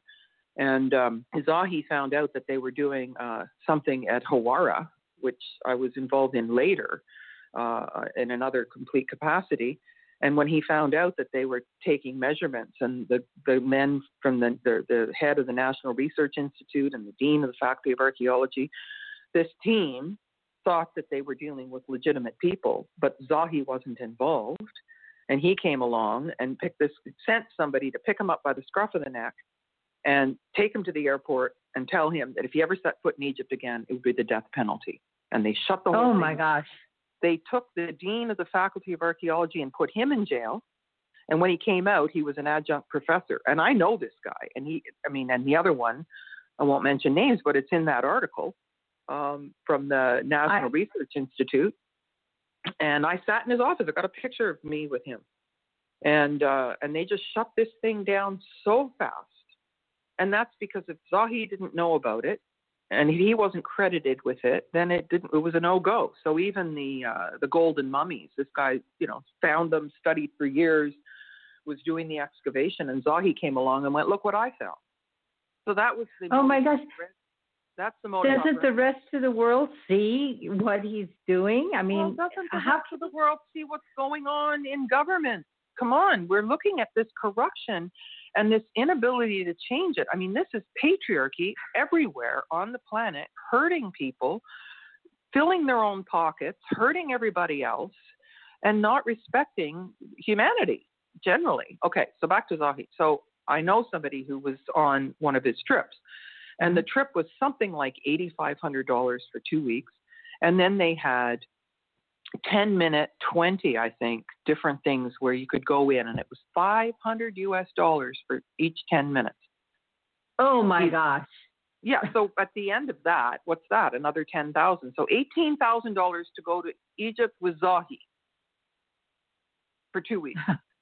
And he went For him into- to- he has access to the keys for the bent pyramid at Dashur, to the step pyramid, which actually is a tomb because it's flat topped and has got the, the step sides. Um, the so called tomb of Hatshepsut, where you get lowered down in a harness, you know, rock climbing kind of harness, and it's dark in there and you don't see. And then he's pontificating about how Hatshepsut was obese. It's like, how many ways can you insult us? You know, and it goes on Does, like that. does he not have a mirror? Yeah, right. the the tomb of Senenmut, you know, and it goes on like that. I saw the list, you know, because because they weren't going some places like Abu Ghurab where the crystal altar is, and she wanted to come with me. And so for the taxi and the expedition and the, you know integrating her into my group and everything, I charged her thirty dollars. You know, was she's paying five hundred, and that was for the day. Wow. You know, it's like it's just it's highway robbery, but no one can get those keys except Zahi. And so he's And- how much money if he had twenty people or whatever would he have made? So is the government like the government is like totally behind him? I mean, obviously. I mean, how could he? well, he is the government. How about this? He actually had thirteen lawsuits against him, and he gave an artifact to each of the judges so they wouldn't prosecute him. He's just giving the artifacts away to the oh judges. Oh my. I mean, it's Ah. disgusting. And the thing is, is, you know, like, like. I go through all this that I don't want to get on the radio. Never mind, you know, I'm going to stop talking and you know retire and forget all this nonsense. You know, and I heard something the day before the interview here that if you're going to whistle blow, you might as well tell the whole story instead of because if you're talking a little bit, they're still going to come and notice you. So say what you have to say. So I mean, I don't want to I don't want to say negative things, but I mean the the it's terrible. And and listening to these scripted messages that the guides they have to, you know, they, the the guide training is memorization of scripts, right? Uh-huh. And they don't right. even go to the temples. So we had a guide on this trip who was a silent guide who, you know, like after all these years of me going and t- leading tours for 23 years, they give me a Mhm. guide who just graduated who'd never been to any of the temples. I mean, silent guide, I'm the guide, but you know, you have to have an Right. a proper Egyptologist. and he had never Mhm. been anywhere. oh my gosh. I mean, come on already. But- And you can do your guide training without going to the temples and you just memorize Ramses this and that. And you'd think Ramses was the only, I know there was more than one Ramses, but you'd think he was the only pharaoh and no Right. one else counts. And was crazy and he was deformed and Tut died of a hair, or he was he died of malaria and he had a club foot and a hare lip. Well, we're just applying medical models to try to find anomalies to make stories up about some gorgeous, fantastic pharaoh. It's just, it's just, it's, it's, it's just terrible. Sorry to say. I I'm just so dumbfounded how this is all happening in the open. Like, like these blatantly are doing this, and the world is like just quietly sitting by and not Oh, yeah. caring. I know. I- well, they don't know how to care and they don't know how to evaluate what we're talking about here. But, you know, like the, the other thing is that, okay, I'm on a group and people want to come with me and because they've seen the pyramid code and, you know, so then they start, oh, what about the second sphinx? I'm like, what do you mean? You know, because I, I read this stuff. I know somebody's trying to say there's a second sphinx. Well, no, no, no, no. I read this article and there's this you know, these lines that are being drawn on the plateau. I'm like, has the guy ever been to Egypt? You know how many people come up with these cockamamie theories and they never set foot on the plateau? Right. Amazing. But why do you need a second sphinx? Well, this one guy on the trip was saying, you know, well, you know, like everything's gates. Everywhere in the world you see gates, you see two. I go, where? And don't tell me you're trying to compare the Giza Plateau to another place in the world. Like, you know, I'm talking to here, I've been to these places, right? But right. that's not what it is. I mean, we have to have some kind of theoretical basis. So in the Pyramid Code, what does Hakim say? It's not fair to deny what you can see and touch with your own hand. And Right. so, you know, we speculate, but look, I mean, does this look like it was made with chisels or does it look like it was made with a diamond drill? You know? Like Mhm. y- you look and see. I mean, like they're telling you that it's primitive when it isn't. Okay, so Mhm. everybody's going on second sphinx, second sphinx, second sphinx. Where? Where is it? Where would it be? It would have to be the same height. It would have to be some kind of parallel structure. But why do you need it? If the sphinx is actually a processional marker connected to the constellation of Leo, and, and people say, well, it's got the wrong head, it's disproportionate. It's not trying to be a lion, it's trying to be Leo. Mhm. It's the only Right. constellation that actually looks like the shape of the constellation, you Mm-hmm. know, and then everybody's going on about how it's 10,500 BC. Well, if that's when the flood happened, they're not building the plateau during the flood. So right. if it's a processional marker, then you've got to add 26,000 years to that and maybe 26,000 more. Okay? Right. So now Right. we've got a processional marker that at equinox, the sun rises right on the Sphinx's face. And how many times have I stood there, right there at equinox, and watched the sun rise? In fact, I also climbed the third pyramid during an eclipse. And right when the Mm. sun came up, the eclipse happened. It was just, an, you know, purple angel in the sky. It was really something. Any, but the point is, is that you can see the moving of the planet if you're standing there at the markers. Why would you need two? It doesn't make sense. If you're looking at, you know, a theoretical position about what it's for, where does the other one get to be? Well, if it's crooked and it's beside the 14 degrees and it would be on, where? Where is it? Oh, well, it's just buried and they would just have to excavate, you know, a few feet. Well, then the head of it's too low. You know, like, but the, the reason I'm a little uptight, at, you know, because, and then the next day somebody was asked the same question. I was asked the same question four times. It's like, Oh my Okay, gosh. You don't have to believe me, okay? But this is what I've come to think. And if you want to believe that there's a second Sphinx, you go find it and explain why Right. it's there. Right. You know. Well, you know. Go ahead. Mhm.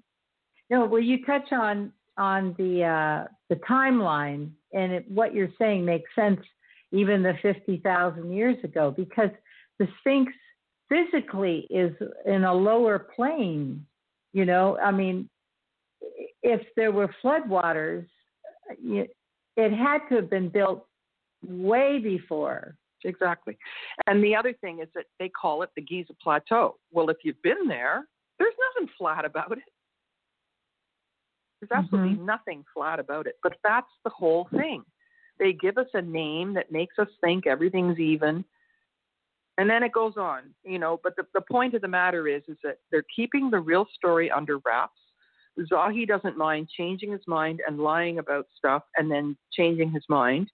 And we've seen this behavior in other politicians where they say one thing and then say something else and then say they never said it.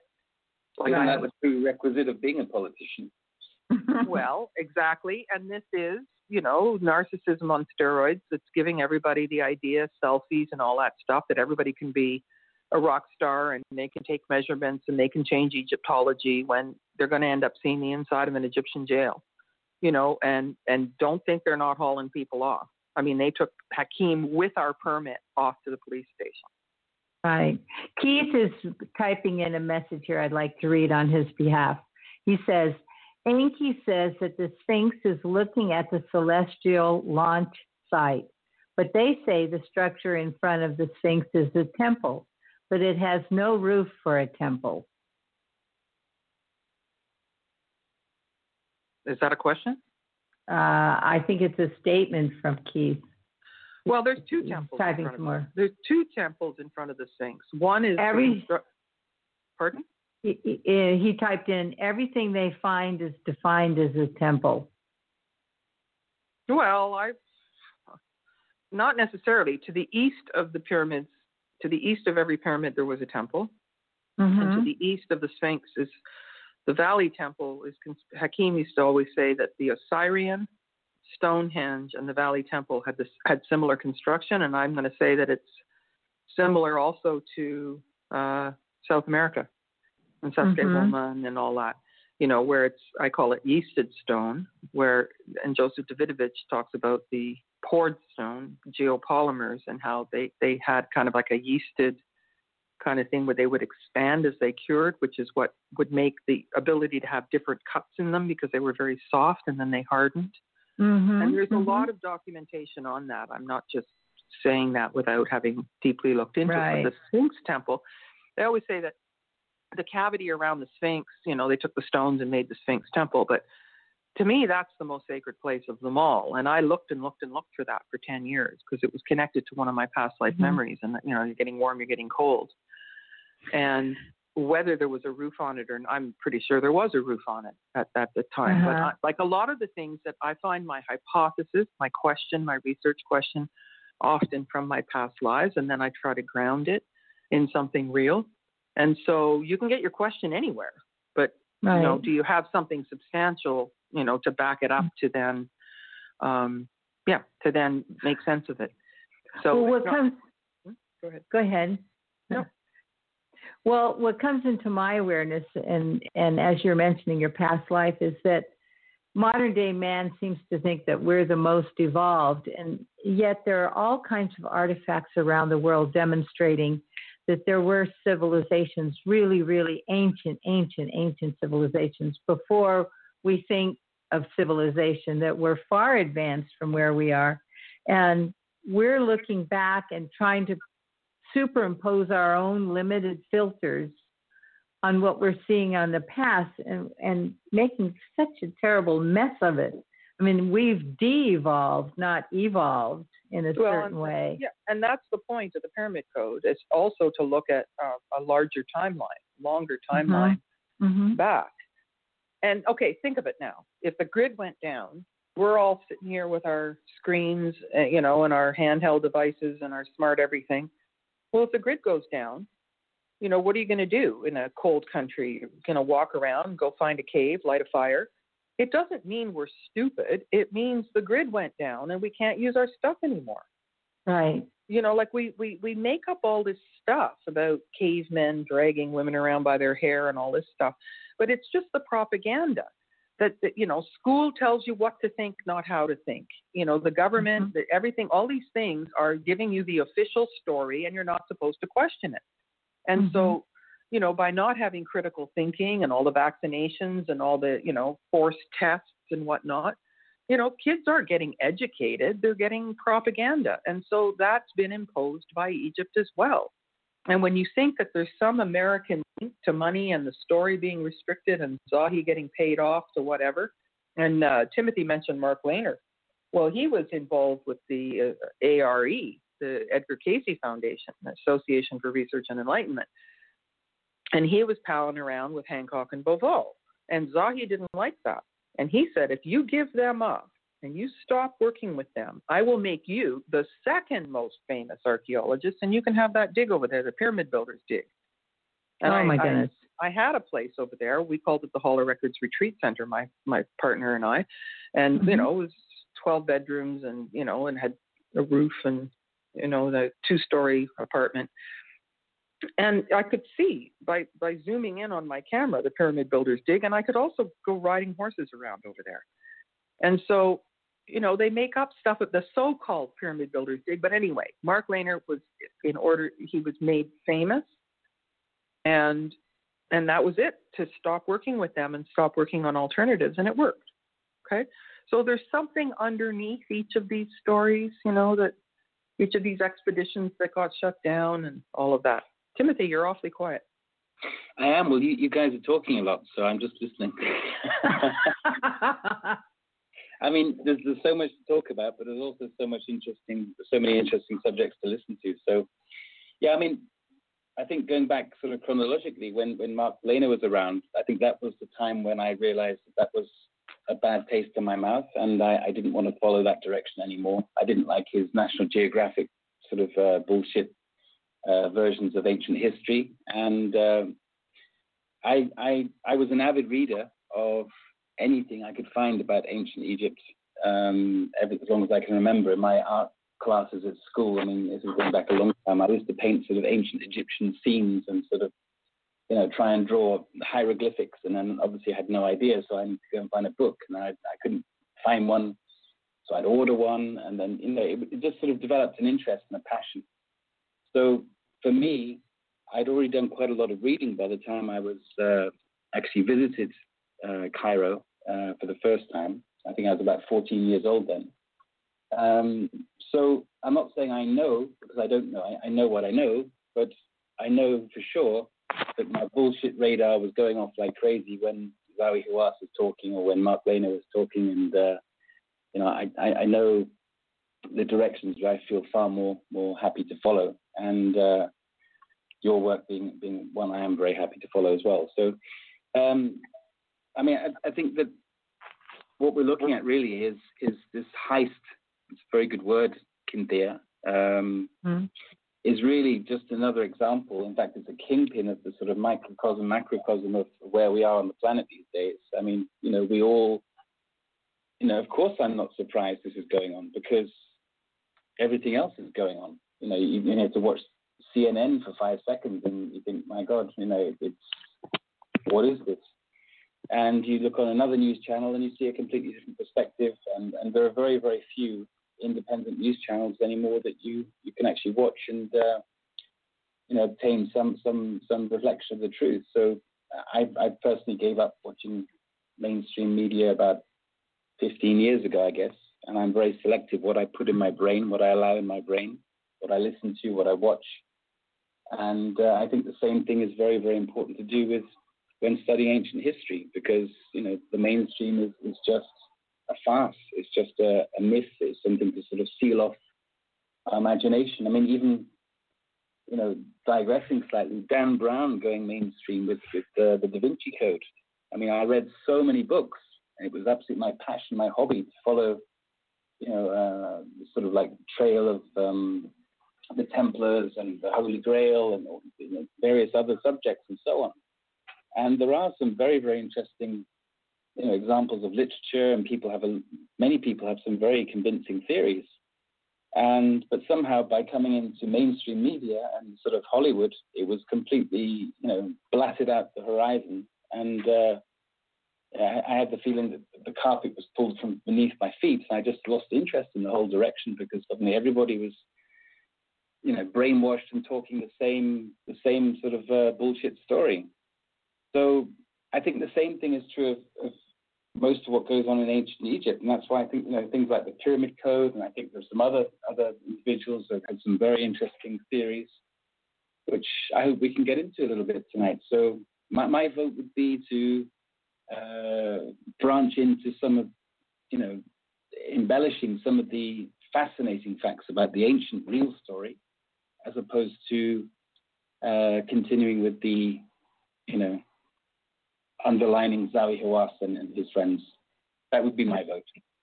Okay, let's do it. And and um, you're not unlike most of the people who come with me to Egypt, who have a sensibility about it at the cellular level uh, the, the, the, the, you know, following the Templars and all of that, you know, like that, that is a thread uh, that makes perfect sense at the soul level. And pretty much everything on mainstream is soulless and lies. And we're it dumbs us down so that we don't question. And if we are questioning and we are connecting ourselves to the situation and the story, then we've really got something. Dr. Carmen, maybe a good, because we have a break coming up in around five minutes. Shall we just visit this, uh, explain for the listeners the, the differences between the matriarchal and patriarchal sort of uh, way of life?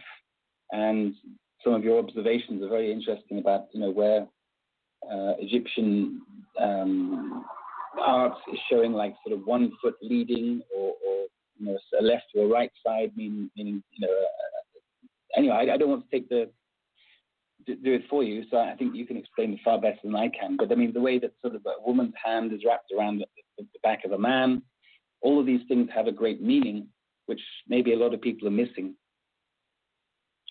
Yes, and, and we're not going to do it in four or five minutes. Uh, but the, sure. the, point is that matri- matriarchy isn't the opposite of patriarchy, where women are controlling men the idea of hierarchy, power over blood from death instead of blood from life, is is is the difference. Um, in menstrual blood's the highest form of DNA. In the ancient times, the women would get together when they were menstruating. They would, in their moon time, they would have a collective dream. They would collect their menstrual blood and then they would redistribute it on the fields. And it wasn't considered yucky; it was considered holy. And Mhm. then when the patriarchs took over, they needed blood, so they'd do a sacrificial lamb and they'd kill something for blood. Well, blood from death is not the same as blood from life. And now we're living in a patriarchal bloodbath where they lopped off the sacred feminine in the Bible, and Mary Magdalene's a prostitute, but holy prostitutes, sacred prostitutes was a was a good idea in in Babylon and all of that. So I mean, I don't I don't know how much we can say before the break, but th- this is fundamentally, if we're going to explain what's wrong with our culture and what's needed to restore the planet, it's it's the matriarchal balance. Matriarchy is a balance between the masculine and the feminine. I say, and I've been saying this for decades, I say we're going to come to see this last 6,000, 5, 6,000 years as a patriarchal hiccup. And the agenda of the patriarchy has been to erase evidence of everything other than itself. Well, that that's also evident by even even in, in the ancient history, which is Egyptian history, which which is shared with us, in that um, Hatshepsut was uh, her, her her statues, the feminine. Uh, she she was a queen, right? Is that right? She was a pharaoh and a queen. A pharaoh and a queen, exactly. But, but because she was a pharaoh, it was thought that that was covered up at certain points. It wasn't acceptable information. So her statues were gathered together and thrown into a pit. This is the one, the ones you were mentioning earlier, I believe, and sort of Yeah. her existence was covered up because it wasn't acceptable in a patriarchal society. Yes, and if she had been accepted, she would have been known as the most prolific builder and bringer of culture with her expeditions to the land of Punt, bringing myrrh trees and all frankincense and precious jewels and you know exotic animals and everything from south in, in Africa, etc. I mean, she was she well, she's one of my favorite characters in ancient history. Mhm. Well, there have been a number of uh, feminine, uh, obviously deities in ancient Egypt, and we can talk about those later. But I mean, for example, pharaohs. For example, um, just just thinking of uh, the name Nefertiti. Excuse me. Where where does Nefer- Nefertiti fit into this? I mean, when I've seen this this bust of her head, I mean, it's she has an unbelievably modern look. She looks incredibly beautiful, incredibly intelligent. The sculpture is fantastic. The detailing, you know, you, she could be somebody walking down the street in New York or London or, or wherever today, in terms of her features. Well, and when you see uh, replica ar- artifacts from Amarna, um, which is where she would have lived with Akhenaten and Tut, that's where Tut came from. Um, it looks incredibly modern. It's just fantastically gorgeous stuff. So Akhenaten would have been the great great great grandson of Hatshepsut. I mean, it was still the 18th da- dynasty, and I think that the real spirituality was percolating up. Um, and then, uh, Great time. okay. Great time. so hold that thought. We'll come back to that. You're on the other side of midnight. Richard C. Hoagland's the other side of midnight. And this is Kynthea and Timothy Saunders filling in for Richard. And our guest tonight is Dr. Carmen Boulter. The show is Decapitation of the Great Pyramid.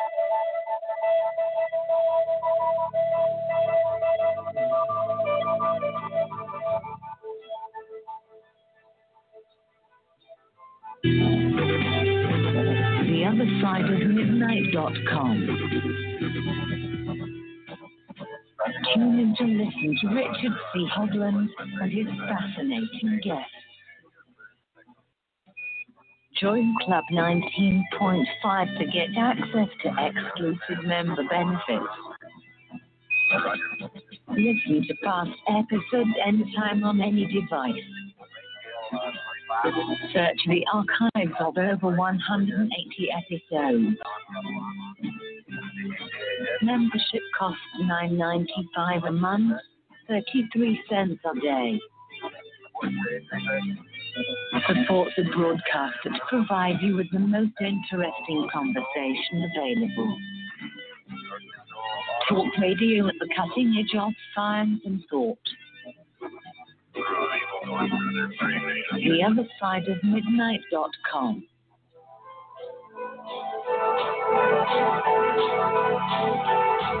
The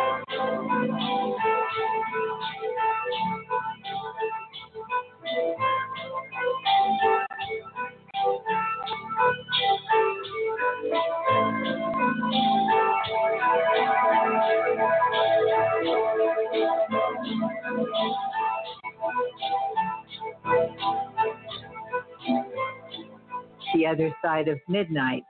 To uh, find the show page, click on the other side of midnight.com. The show is called Decapitation of the Great Pyramid, and Timothy Saunders is co hosting with myself, Kynthea. And our guest tonight is Dr. Carmen Boulter. And Dr. Carmen, we're having a really interesting conversation about the matriarchy, a matriarchal society versus the patriarchy. And I really appreciating the distinction that you're making that it's not that we're trying to take over. It's not. Yeah, go please continue. Okay, so uh, basically, it has to do with the, the two sides of the brain being fully operational and the corpus callosum being an interactivity between the two sides of the brain. And so uh, my master's research included that in terms of okay, so left left brain is the right side of the body, it's the masculine side, and basically it's reading, writing, arithmetic. If you can't see it, it's not there, and nothing symbolic, nothing dreamlike. And I'd just like to give an example here that they studied the brain capacity of sex offenders in jail and uh, those that were, you know, the diddling little girls, they were basically completely uh, right brain deficient, left side of the body, feminine consciousness. And so it's almost like they were stealing the balance that was lacking from little girls. Oh. Yeah, yeah, I find that completely fascinating. What and so we need a balance. And okay, so at every Egyptian temple, the, at the at the beginning at the very entrance of it, if you look up, you'll see a winged disc, and that's the sun and the wings. Uh, and the idea was that the lower self had to surrender to the higher self to do the holy work in the temple. Even if you were, you know, part of the ordinary populace, you could go into the first hypostyle hall. But the more high-level initiations that initiates had had, the more they could go and pro- progress further and do the real spiritual work. And so we don't think like that. Everything's ego, me, mine, power over, and that's the distortion. I mean, if you lop off the sacred feminine and you've got the patriarchal aspect running wild, you have not having to care about other lives, not having to care about the future, you know, ruining the planet, using all the resources. We only live once. And, you know, these things have been shaped over time. In 323 AD, Emperor Constantine made reincarnation illegal and so you only live once. This is how this works. But the, the irony of it was if they caught on that you were interested in reincarnation, they'd kill you, which I think. Uh. so we'll show you. I mean, if you believe in reincarnation, try this and come back if you can. right. And we but, did. and we did. exactly. And so, but it's a failed experiment as far as I can tell. And um, so, but, but the interaction of the two sides of the brain, we need the symbolic, we need dream time, you know, mysteries, the unseen, and that sort of thing to make sense of a whole life. So, men have masculine and feminine within them, but in, you know, certainly in the 50s, the men lopped off the sacred feminine within themselves.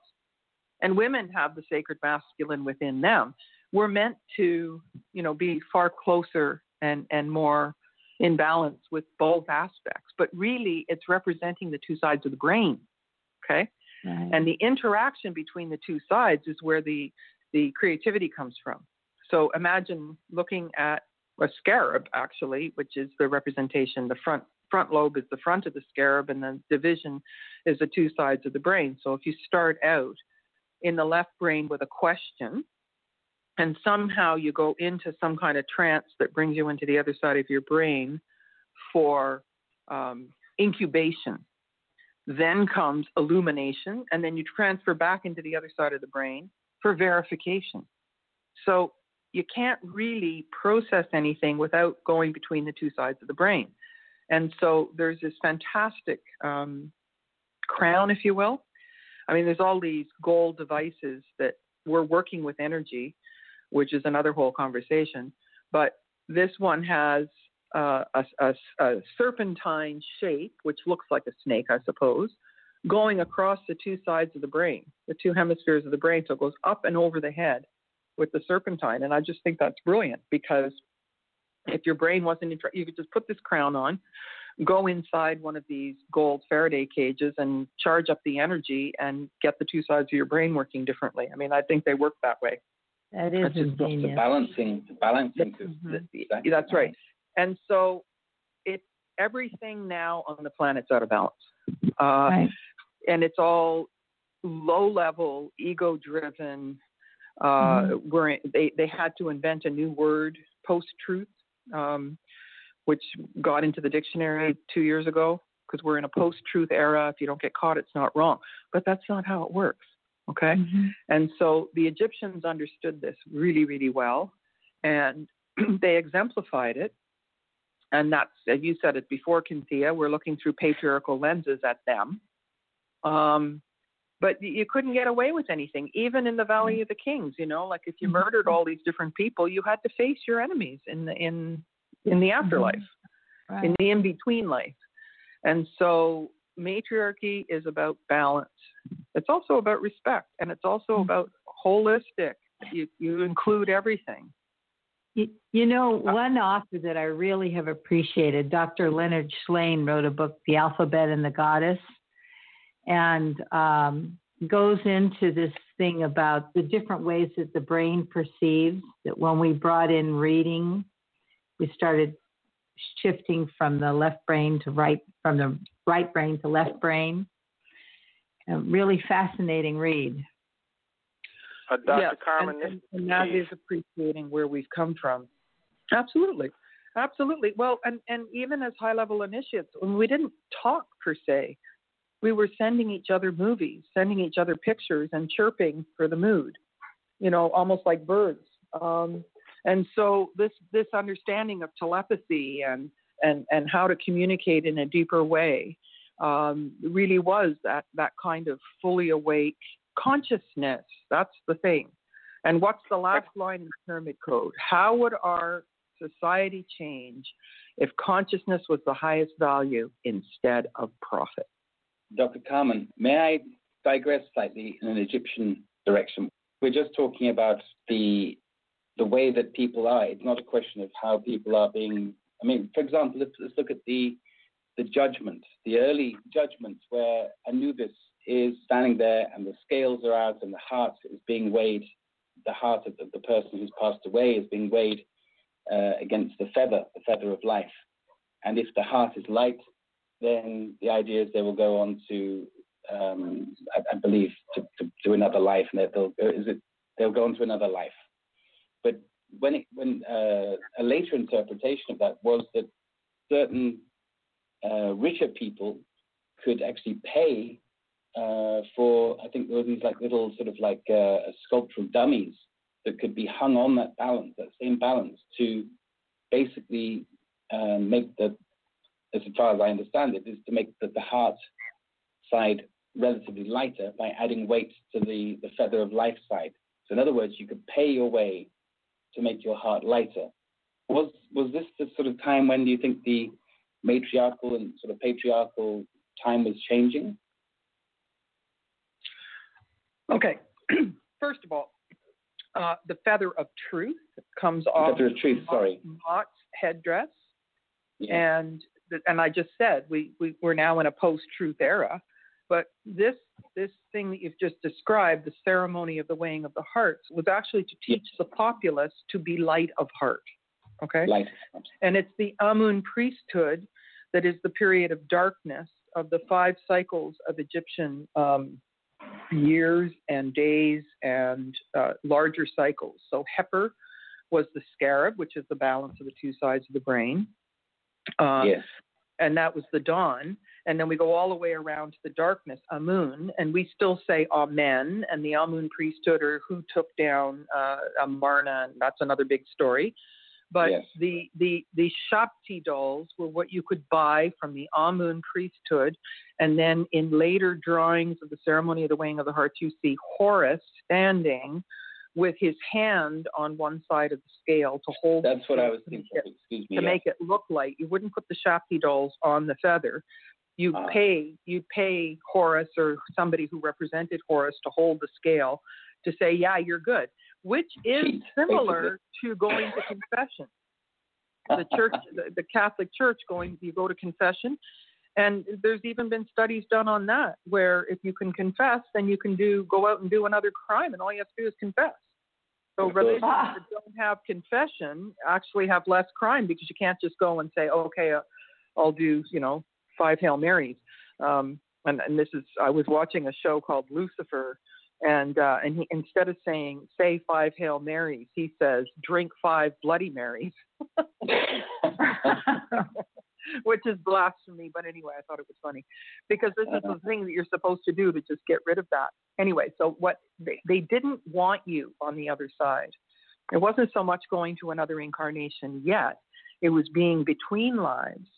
And so what you see in the Valley of the Kings is the bardos, the dark the dark spaces with all the creepy crawly and the you know reptilian kind of energies down there that if if they didn't if you could not prove that your heart was light you got stuck there with those creepy crawlies in the darkness and you couldn't go on because they didn't want you on the other side and that's what they Mm. were trying to teach the populace with this lesson Yeah. Mm. So, so what we're really tra- talking about is that when when we, as, as, as in general, become light of heart, you know, we, we travel light. We we're honest. We're pure. We are have good intentions. We we don't let you know uh, negative thought process come into our mind and then allow it to come to our actions, for example.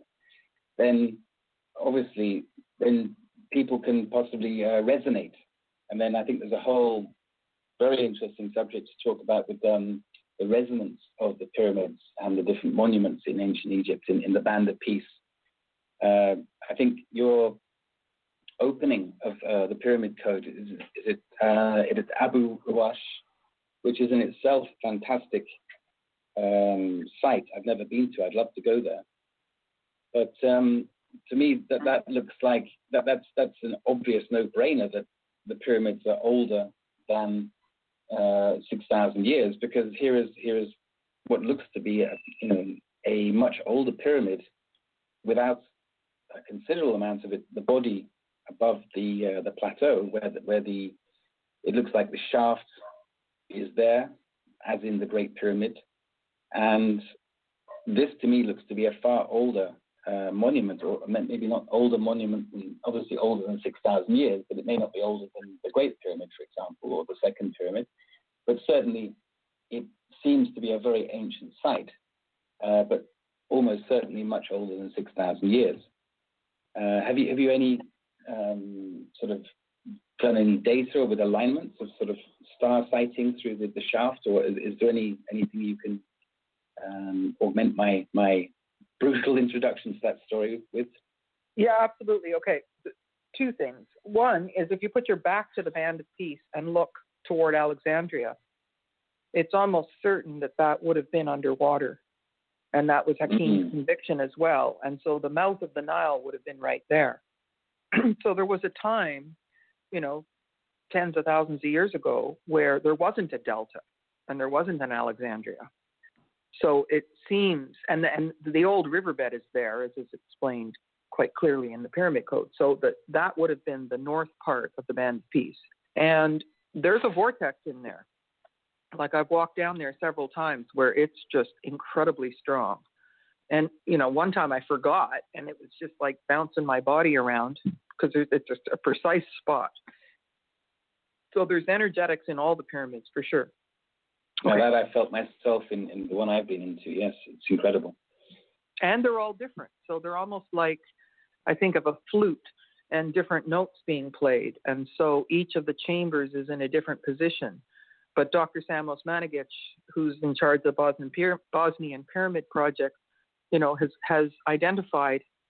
Okay, maybe I should ask you, how many pyramids do you think he's identified on the planet now? New, old ones. No, I, I don't know. I, I would say I don't know. I honestly don't know, but I'm I'm going to guess the number 62. Oh, there's that many just almost around the Giza Plateau, but no. I thought you meant unknown ones. I thought you meant sorry. Eighty thousand. Eighty thousand. Wow. Eighty thousand. Okay, so there is an established technology for straight-sided pyramids that were energetic machines, and they have seven characteristic features, um, etc. Anyway, but the point of the matter is, is that they were like different notes or chords. If You can imagine a wind harp where you change the position, rotate the wind harp to catch the wind, and then it makes different sounds. So these were like a huge machine interacting together with each other as a sound and light technology. Now, if you look at the whole band of peace from Google Earth, um, they look like a scattering of, of, of just like you just, you know, dropped a bunch of stones and they ended up in funny places. But actually, I've done several years of research in Starry Night Pro to establish yeah. which uh, star systems were connected to which pyramid and, and, and which cluster of pyramids. And um, I have not found what Saqqara is, and I can tell you what the others are. Um, mm. Okay, and so, but this this is is totally profound because we're talking an expanse of 25 miles for the band of peace. I mean, it's quite extensive, right? And the whole thing would have worked in coordination with hundreds of high level initiates, uh, being human divining rods, I call it, you know, mm. connecting the, the, the cosmic energy into the telluric energy and, you know, lower cells surrendering to the higher self, fields within fields within. Like we can't even begin to perceive what this, you know, how this would have worked, but it definitely was an interaction with the humans uh, mm-hmm. somehow that we're, we're connecting the earth energy, the telluric energy, almost the way neural synapses don't touch, they shoot a hormone across. So the cosmic energy can't connect with the telluric energy without the human divining rod, if you will. So, soul cathars. Say that again. Those, would those be soul cathars? I guess that's a word. Uh, I'm thinking cathars. Cath- and uh, catchers. most of us, most well, I'm thinking about the cathars mm-hmm. in France, and many see many of us inc- incarnated in soul groups and and came with this advanced knowledge because we mm-hmm. practiced it in other incarnations and and mm-hmm. stayed together as soul groups, and that's what I think these kinds of conversations are, you know, juicy and what they are because we know, we already know, and we're talking mm-hmm. to people. And we're having a reunion. well, I call it right I here. I call them cosmic appointments. Mm-hmm. Cosmic Appointment. Okay, so Sirius would have been uh, Abu Rawash. Uh, Giza, which has been scientifically proven now. Robert Bauval lives 10 minutes down the road from me here in Spain, and he gave me the article. It was showing through archaeoastronomy unequivocally that Giza is connected to Orion. And then Abu Sir is next, which would be the Pleiades, which is in the Pyramid Code. Saqqara, I don't know. And then Dashur would have been Cygnus. Now we have a, a researcher who wants everything to be Cygnus because Cygnus is in the ancient texts. But anyway, this is all part of the extragalactic grid. And if you keep Cygnus is the bird, the swan, and if you go through the tail and straight out the beak and keep going along the extragalactic grid, you come back to Sirius. Now, Walter Cruttenden did a book, um, Lost Star of Myth and Time, looking at the mythology of uh, Sirius possibly being in a binary system with our sun. And what's true is just in the same proportion as some people are single and some people are married and in mated relationships, so are stars. There's some stars that are single and there's some stars that are binary. And so he wasn't proving that scientifically, he was looking at the mythology.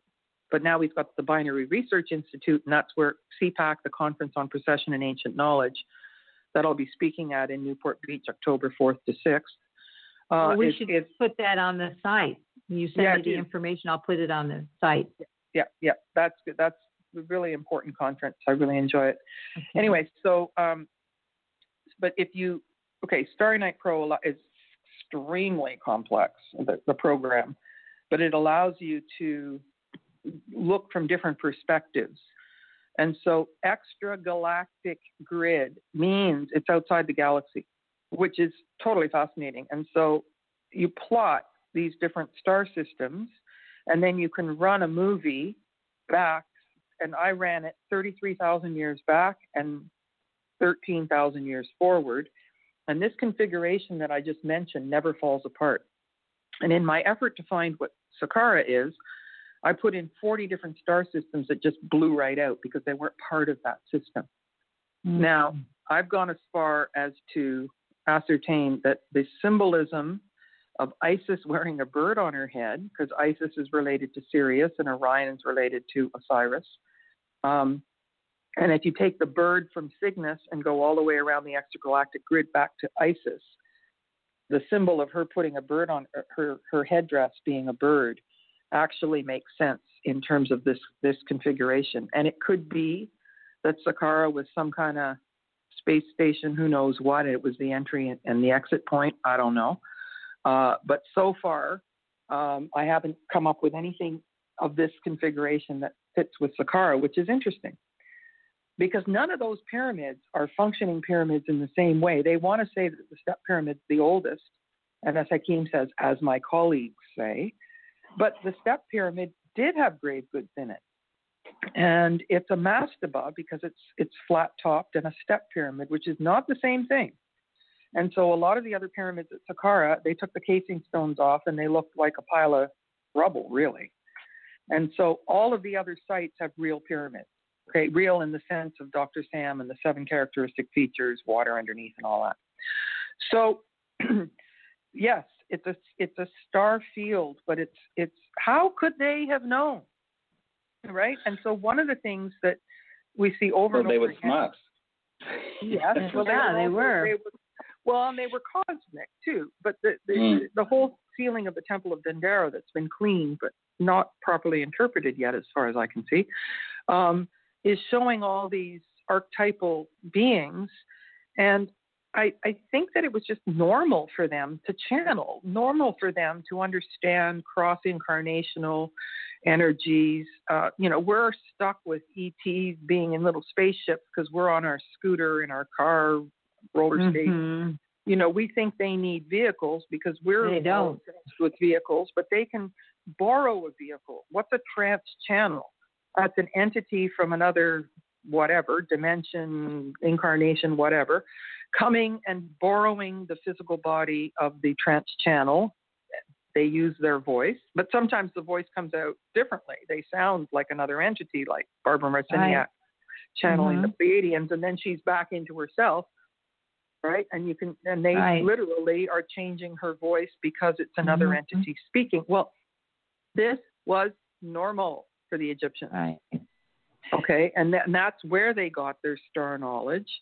The other thing is that they practiced leaving. So these out of body experiences, um, bilocation, teleportation, all the groovy Right. Star Trek stuff was normal to them, and it was all about the Right. transmutation of the atom. Break Right. time. Boy, that went Break fast. time. This is too exciting. This is too exciting. So we're talking about teleportation and channeling and ways of travel without using physical means. I love it. You're on the other side of midnight. Our guest tonight is Dr. Carmen Boulter. We'll return afterwards, and I'd like to, when we return, I'd also like to address one of the questions from a listener about Jordan's site and Timothy's items. We'll be back.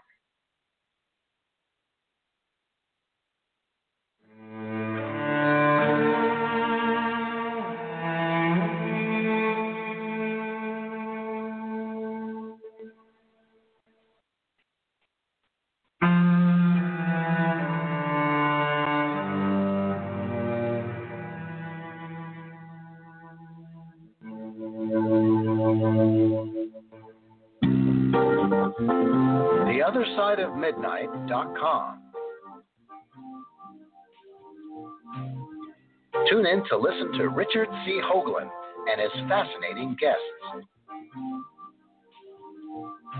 Join Club 19.5 to get access to exclusive member benefits.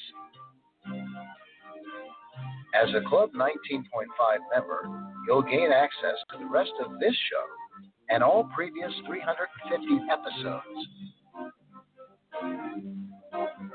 Membership costs $9.95 a month, 33 cents a day. Support the broadcast that provides you with the most interesting conversation available. Talk radio at the cutting edge of science and thought. The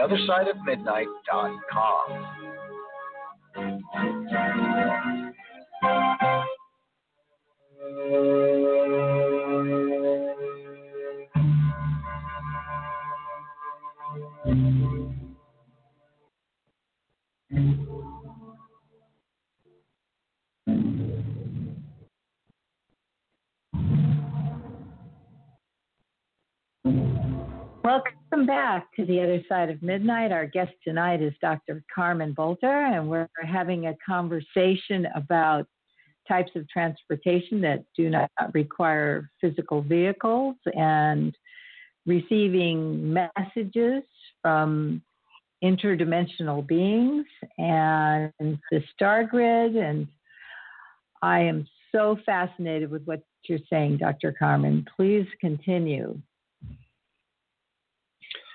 Well, um, if we start to join with them and understand what they were uh, saying, then we'll understand them a lot better and join them in these cosmic ways. So um, I think that the sarcophagus in the Great Pyramid, which of course n- none of it was ever used for as a tomb, um, but, but if you put your head in the right direction, all of the energy of the pyramid focuses um, uh, exactly in your pineal gland.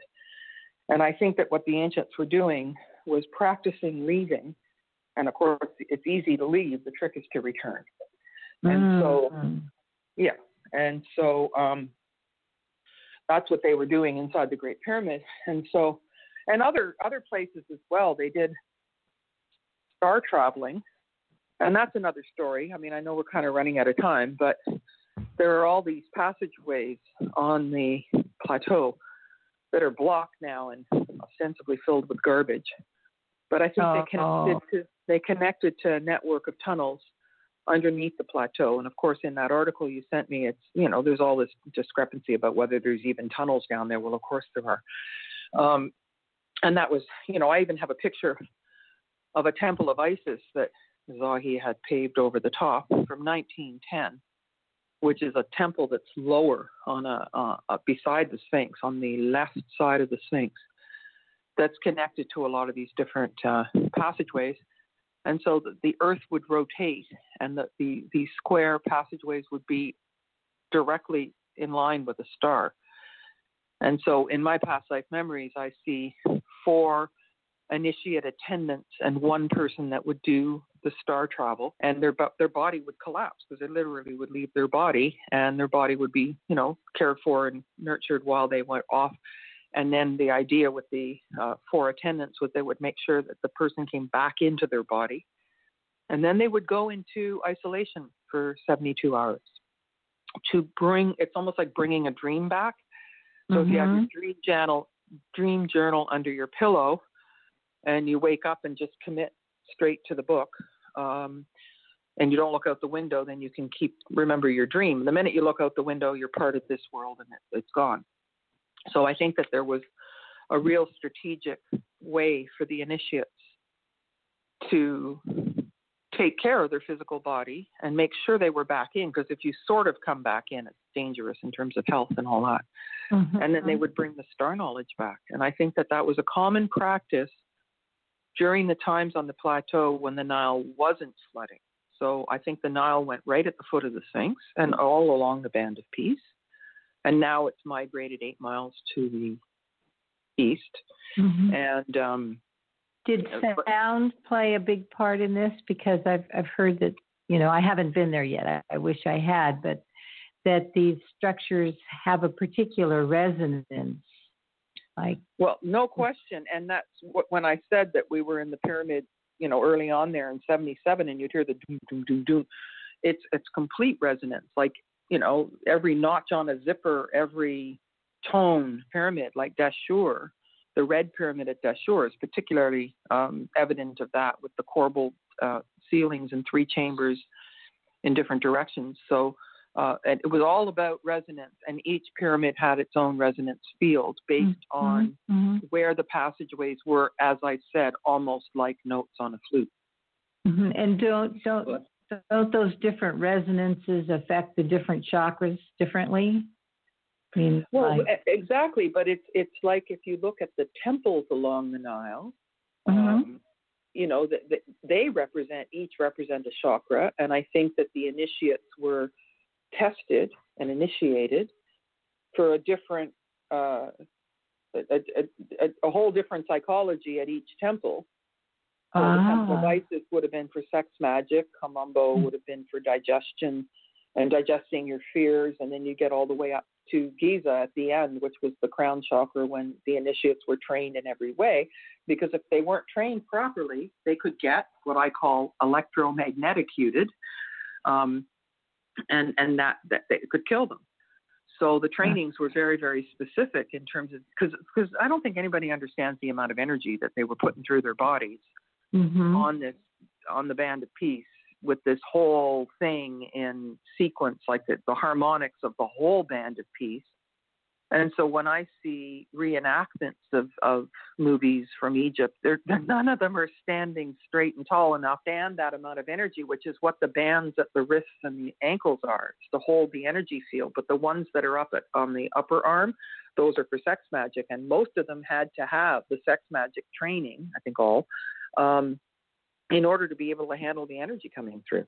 So all Mhm. this fit together, and yes, it was all about the chakras, and so the, their bodies Well- had to be completely open in order to be able to handle this. Yes, Timothy. No, I'm, just wondering. Uh, one of the things I wanted to sort of move on to, but it seems we need another show, uh, is resonance. I mean, we, we, we talked about resonance for the last uh, few minutes, but I mean, there are very different ways of getting into, you know, an altered state, an altered state to perhaps uh, star travel and so on. You know, obviously, there's medication and drugs, there's music, there's dance, there's space stroke architecture and resonance. You know, resonance. All of these things can change our, our state of mind and, and you know uh, bring us into a, a different state of being. And one of the things that occurred to me over the last uh, last few days, while just getting ready for this show, is the Great Pyramid. And there's been a lot of work already done about how the Great Pyramid has a certain scale the scale model, some people say it's a scale model of planet Earth, where if you take the uh, the square-sided circumference of the, the, base of the pyramid and uh, correlate that with the circumference of the Earth, and uh, one can say that it, it's a scale. The, the, Great Pyramid is like a scale model of the Earth at 1 to 43,200. Now, that's kind of a magical number in lots of ways because if you you can correlate that with like one arc one degree um, 60 multiplied by 360 is 21,000 um, excuse me I need to work that out a second it's 21,600 uh, which if you then multiply it by two I think that's the formula that gets you from the the scale of the pyramid to the size of the earth.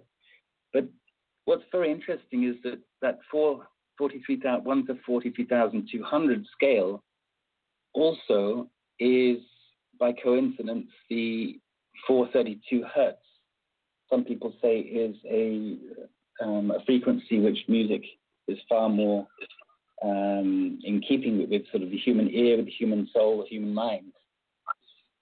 And I just found that a very, very interesting correlation that those two numbers should be very similar uh, in essence. Yeah, the, absolutely. That's the harmonics of it all. Yeah. And even changing the resonance or the frequency of music is helping to mess us up and have us not be as cosmic. And exactly. that's also done by design. And if you play heavy metal to plants, they die. you know. Yeah. Well, the I believe the other frequency, the other is, is 440. I think at a certain point it was decided by some somebody uh, who knows? Maybe it was sort of the hidden hand or whatever you want to call them, or it was just some musician, who knows? But it was changed to 440 hertz. Now, what's very interesting is, as well as one side at the base of the Great Pyramid is 440 meters. I think it's meters. Yes, meters. So it's again these two numbers which seem to be, you know, one, one is sort of uh, healthy, is, is good for the soul. The other one is, is negative. 432 is, is the correct one for, you know, a balanced humanity, balanced body, balanced brain. 440 is, is the one which apparently is used in, has been used for some time, which uh, it seems to sort of disrupt balance and disrupt the harmony. But uh, you've got to remember the casing stones are missing. And so the measurements of the pyramid, you know, aren't what they used to be. And that may, you know, involve some of the interference patterns that, that are going on with it. It's it not could well be. It could well be, but I think that, I mean, I've not measured it myself. Yes, I've visited the Great Pyramid, but I've not measured it with a tape measure myself. So, but I'm only, I'm only going on what other people have, have done a lot of work on. I think it was, uh, was it Peter Tompkins, uh, Graham Hancock. Yeah, I mean, you name it, there's a lot of people out there who I believe have sort of put reliable data out down. Um, but I mean, I'm not saying it is the Egyptians knew that the dimensions would, you know, make make um, a disharmony by by making it 440 meters, uh, 400 meter sides. But what I'm trying to say is that there could be people who have interpreted this data uh, in in a way which is in a patriarchal way, which is like superficial, it, it's off tune, it's off balance, and uh, that's unfortunately one of the things that sort of the, the you know the ingredients of our, our less than harmonious existence today. So 432, 43,200 seems a big coincidence to me. Well, I would say by design. I mean, the, the thing well, is, if, if if it's all an accident, then the Egyptians were misguided and infantile, which is what they try to tell us. That I think they were just the wisest of the wise, and no, they got their information, you know, from elders from where, but um, you know, the, the the prime of Egypt was how it started, and then it deteriorated from there. So it came in to full existence in the oldest rendition. And so the more modern things are the less uh, technological. Absolutely. Mm-hmm. Absolutely. Well, also interesting, I think, is, is the different colors, which apparently different pyramid sites have different colors. And I, I, think in your, you've mentioned yourself in the pyramid code that there are like black floored areas in the Giza, the Giza plateau. And the well, second white, pyramid is, white is crystal red. floors too. No, it's red, white, and black. But and that's, that's what I'm saying. That's, that's the new flag of Egypt, which I do think exactly. is so yeah. But so um, once, these are the colors again, of Atlantis, but they're also matriarchal colors. The Virgin is white, the Mother is red, and the Crone is black. These are the triple goddess. Yes. And Hakim, our joining point, the first minute we met, was he referred to the Sphinx as she. And mm. I was like, I always thought it was feminine and and he called her Tefnuti, which was the spit of the sun, which isn't an impolite thing in this sense, but how, but definitely a feminine a feminine principle right there. So, but this is this is the matriarchal aspect of it all. So, yeah. Well, Nut Nut is uh, if that's a, I'm, I'm not a, an expert on hieroglyphics or, or, or Egyptian names, but Nut, as far as I know, was the was the goddess of the, the universe. Wasn't the sun born out of her every morning and swallowed by her by her at sunset every day? Something along those lines. Yeah, I call her Nui. Nui. Uh, the, the milk of her breast is the Milky Way. And Yes. she would give birth to the sun in the morning and swallow it at night. And when you look on the ceilings, um, mostly in the Valley of the Kings, but in the ceiling of the Temple of Dendera as well, you see the phases of the sun going through, which is also the cosmic cycles.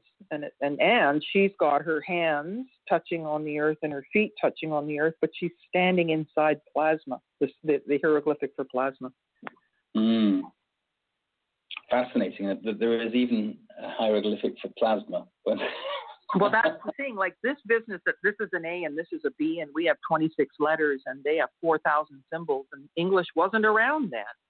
I mean, the arrogance and the yeah, the the the self-aggrandizement that goes even with thinking that hieroglyphic re- resembles letters is ridiculous. And even the Mhm. people who wrote the books on hieroglyphic, I've met some in the, you know, I did a lot of international archaeological conferences when I was doing my graduate work. Um, and and they admitted, James Allen admitted that We can't hear you, really Carmen. sure, and then they were pushing that through. And Darwin, you know, had problems with his own theory, and they pushed that through. And Freud, Darwin, and Champollion were probably smoking cigars in the same speakeasy club in England, you know. And then that that mm. became the rhetoric of what they were shoving down everybody's throat at school, you know. And so, you know, like there really has been a hidden hand that has, you know, twisted all this stuff around and and and got our brains thinking in a way that doesn't really think anymore, if you will. hmm absolutely, absolutely. Mhm. One of the um, one of the, the, the ideas also that I've come across in, in recent times i- is there's a theory out there that the the Sphinx was in fact uh, a dog, Anubis, and I know that there's a lot of information to validate that it is in fact a lion and, and Leo connected with Leo. But let's just suppose that the this theory is correct just for a minute. We can always uh, rewind and edit it out. But um, if if it is Anubis, is is there a um, like a, a zodiacal symbol for Anubis anywhere in the, for example, in the ceiling of Dendera or uh, any any anywhere else you, along your travels? Have you seen like a, a star sign for Anubis or a dog? Well, interesting question. So you're you're hovering. I- think you ha- you know more than you know. You know. okay, so there, the ceiling of the Temple of Dendera is vast, and and I've photographed it um, professionally because it's 40 feet high as well. So it's about cycles of time, and it's Yes. got the full zodiac on it. Okay, but then it's got a whole bunch of things that are counters, and so there's nothing on Anubis in the zodiac. There isn't. But he was the one. Okay, when when when you passed, he'd say, "You're dead. Check it out." You say, "Well, I feel the same." No, look, your body's over there. Now this is the part of you, the ba, that doesn't die. Yes. But you see uh, archetypal energies with four Anubis figures on leashes. Mhm. And you see over and over again the cross quarter points of the golden, silver, bronze, and iron age. And Mm. these lo- lots of winged creatures with four heads, and they're they're looking at all these different ages. So this is a per, a, a linear precessional calendar Yes. that's also including the round zodiac, which is Yes. the real one is in in the Louvre. Um, yes. is known by Svetlana Pavlova as the calendar of catastrophes, which is pinpointing when the last disaster happened that caused the flood. Um, and, and interrupt because they used to have 360 days a year, and then it ended up 365 because the axis of the Earth was knocked off center. Yes. And so they just added five days at a time instead of redoing the calendar. But all this is hugely significant in terms of marking the precise point that all this happened. Indeed. So I would say, from the, the standpoint of the ceiling of the Temple of Dendera, the Anubis markers are more precessional markers than astronomical or astrological. Exactly, and I, I think that the the uh, the frieze at the Temple of uh, Esna, which clearly does show um, Anubis, I really wonder if that is in fact a uh, a map or a diagram showing the the, the history of the precessional um, cycles. And uh, There's a shrine to Anubis at the Temple of Queen Hatshepsut on the right side facing it. Is that what you mean? Esna, Yeah. Esna, Yeah. Esna's got all the goddess figures, and it was not um, destroyed because it was covered in sand. It took them 50 years to get the sand out, and the village is up above. I heard it was a late find. Yes. Yes, almost nobody goes there. But one whole wall is seated goddess figures with the male on their knees. Yes. yeah. Just saying, and now nobody gets to go there, huh? Yeah. I wonder why. Yeah. Well, I have to say that that's hot on the list of things I'd like to see. I don't know how accessible that is anymore, but um, that would be. Well, n- now we're My- talking about. I'm I'm looking into. There's a a new sailboat that will go. It's got ten rooms. A fancy sailboat that will go from Aswan, and we can approach the temples. Hopefully, um, and book this boat. Um, it's small. I mean, it's not for that many people. But the real island of Philae, um, where the Temple of Isis was before the Aswan Dam. Now they've moved it to the island of Agilkia, but you can Mhm. actually go and sit on the real island of Philae, approach Dendera by boat. I mean, this is becoming quite interesting. I hope we can arrange that for the next Oh, amazing. That would be. And Let's be go. without the vendors and not have all Right. the other tour buses and cruise ships and all Mhm. that, and then be without a motor on the Nile. Oh, Incredible. Incredible. Bring that on. yes. I'm working on it. I'm working on it.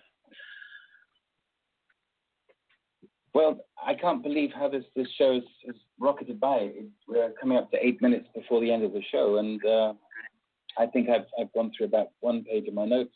So I hope that maybe we can uh, meet again and do this again sometime soon. Yeah, we can talk again. Sure. Wonderful. Um, well, Timothy, if you're not going to pick up another item from your your page there, I'm just curious. Uh, a listener did ask about your Jordan site discovery in December. The, I mentioned it. I, I came out with it on Coast to Coast in December, but the discovery was made a long time, well, 13 years ago. Oh. something. Oh, Well- okay.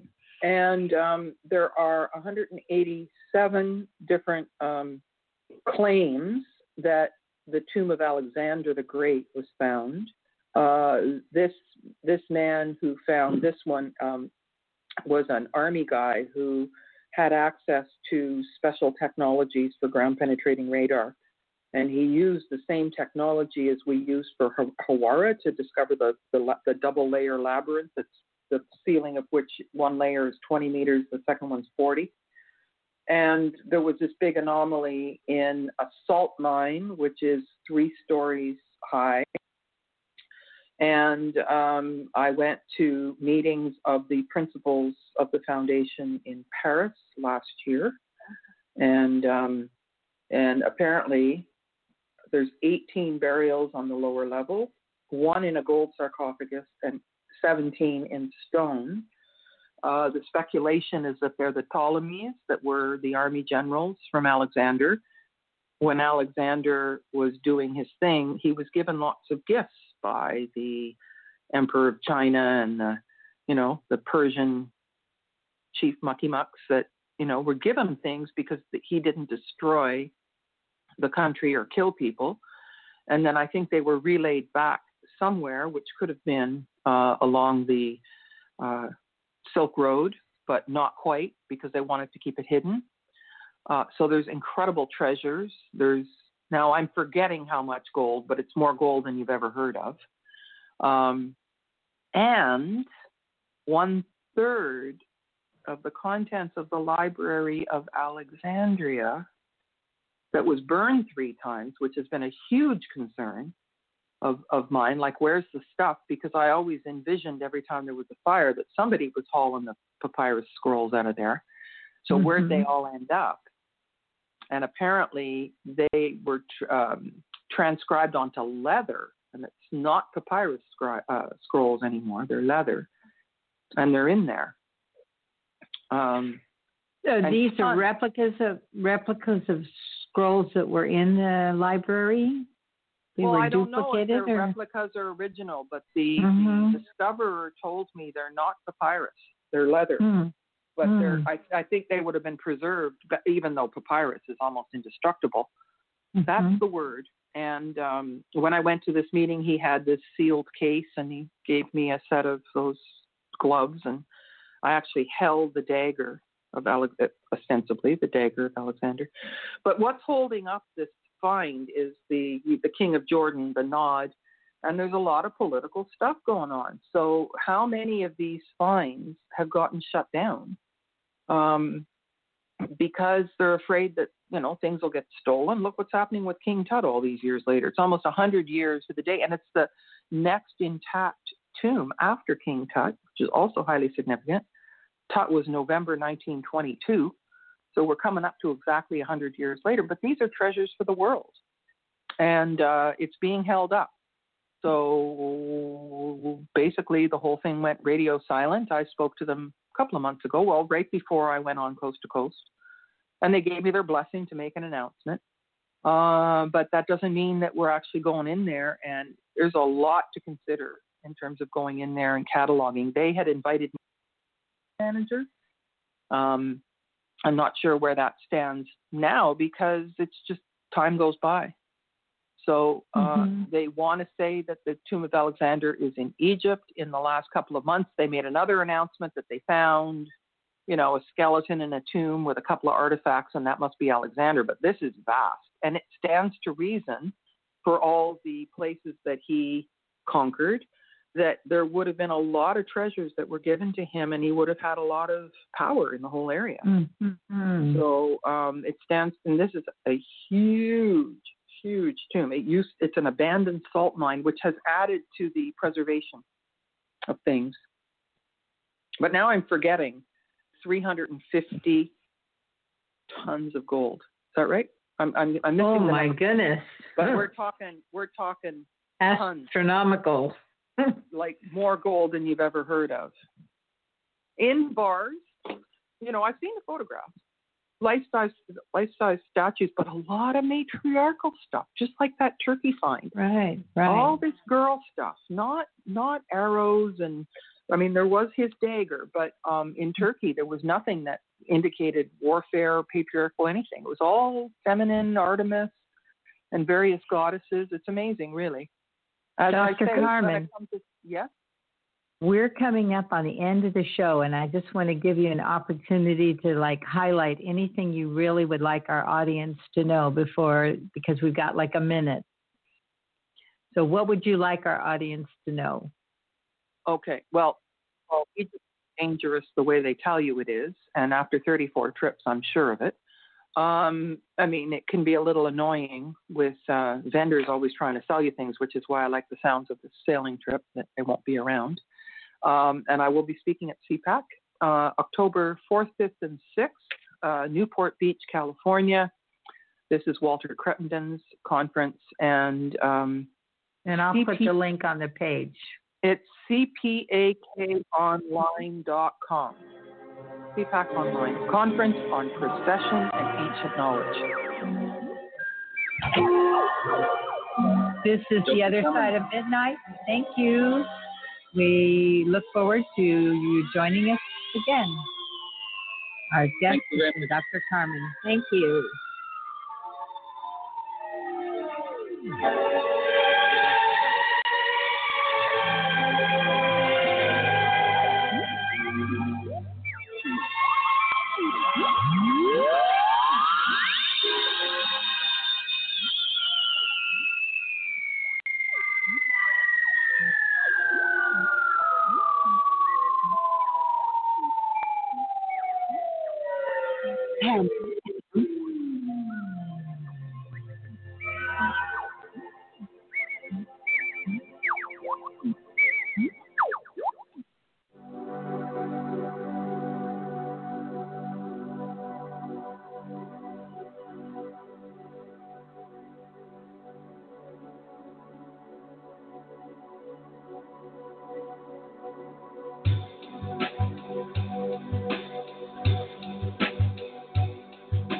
C. Hoagland here. I'd like you to support the other side of midnight by subscribing to Club 19.5 and thereby joining our unique and growing radio community. Tune in to listen to our fascinating guests, pioneers on the out there edge of science and thought, and gain access to exclusive member benefits. To do this, just visit our website, theothersideofmidnight.com, and click on the Join Club 19.5 link in the navigator bar or in the left hand column. Membership costs $19.95 per month. That's 33 tetrahedral cents a day. I mean, it's the price of a couple of cups of coffee. As a Club 19.5 member, you'll gain access to this show and literally hundreds of previous shows on hundreds of different topics going back to 2015 that we have done. Our archive shows have the commercials removed, and you'll be able to download the MP3 files directly from the 19 Point archives if you prefer. To enhance your listener experience, a new The Other Side of Midnight podcast is being added to all show pages, which will allow you to instantly search the show archives of Radio Pictures, thus easily accessing the corresponding show. Plus, you can just as quickly access the entire podcast list when you're on the go. I want to personally thank all our Club 19.5 members because without your continuing support, this show would literally not be on the air. Please continue supporting the broadcast to provide you with the most interesting conversation available, talk radio at the cutting edge of science and thought, and if you like what you hear on the other side of midnight, tell your friends and continue growing the show by having them subscribe to Club 19.5 as well, because we need all of you. And when I say we need you, you're the reason we're doing all this. Hoagland, over and out.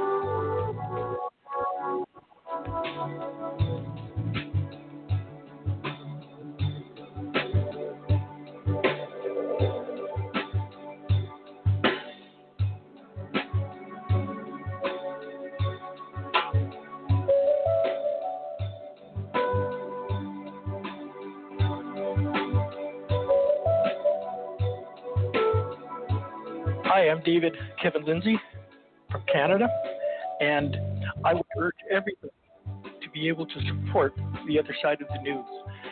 With the news media all over the world essentially promoting the government narrative on virtually every issue out there, everybody needs an alternative source of accurate, truthful information.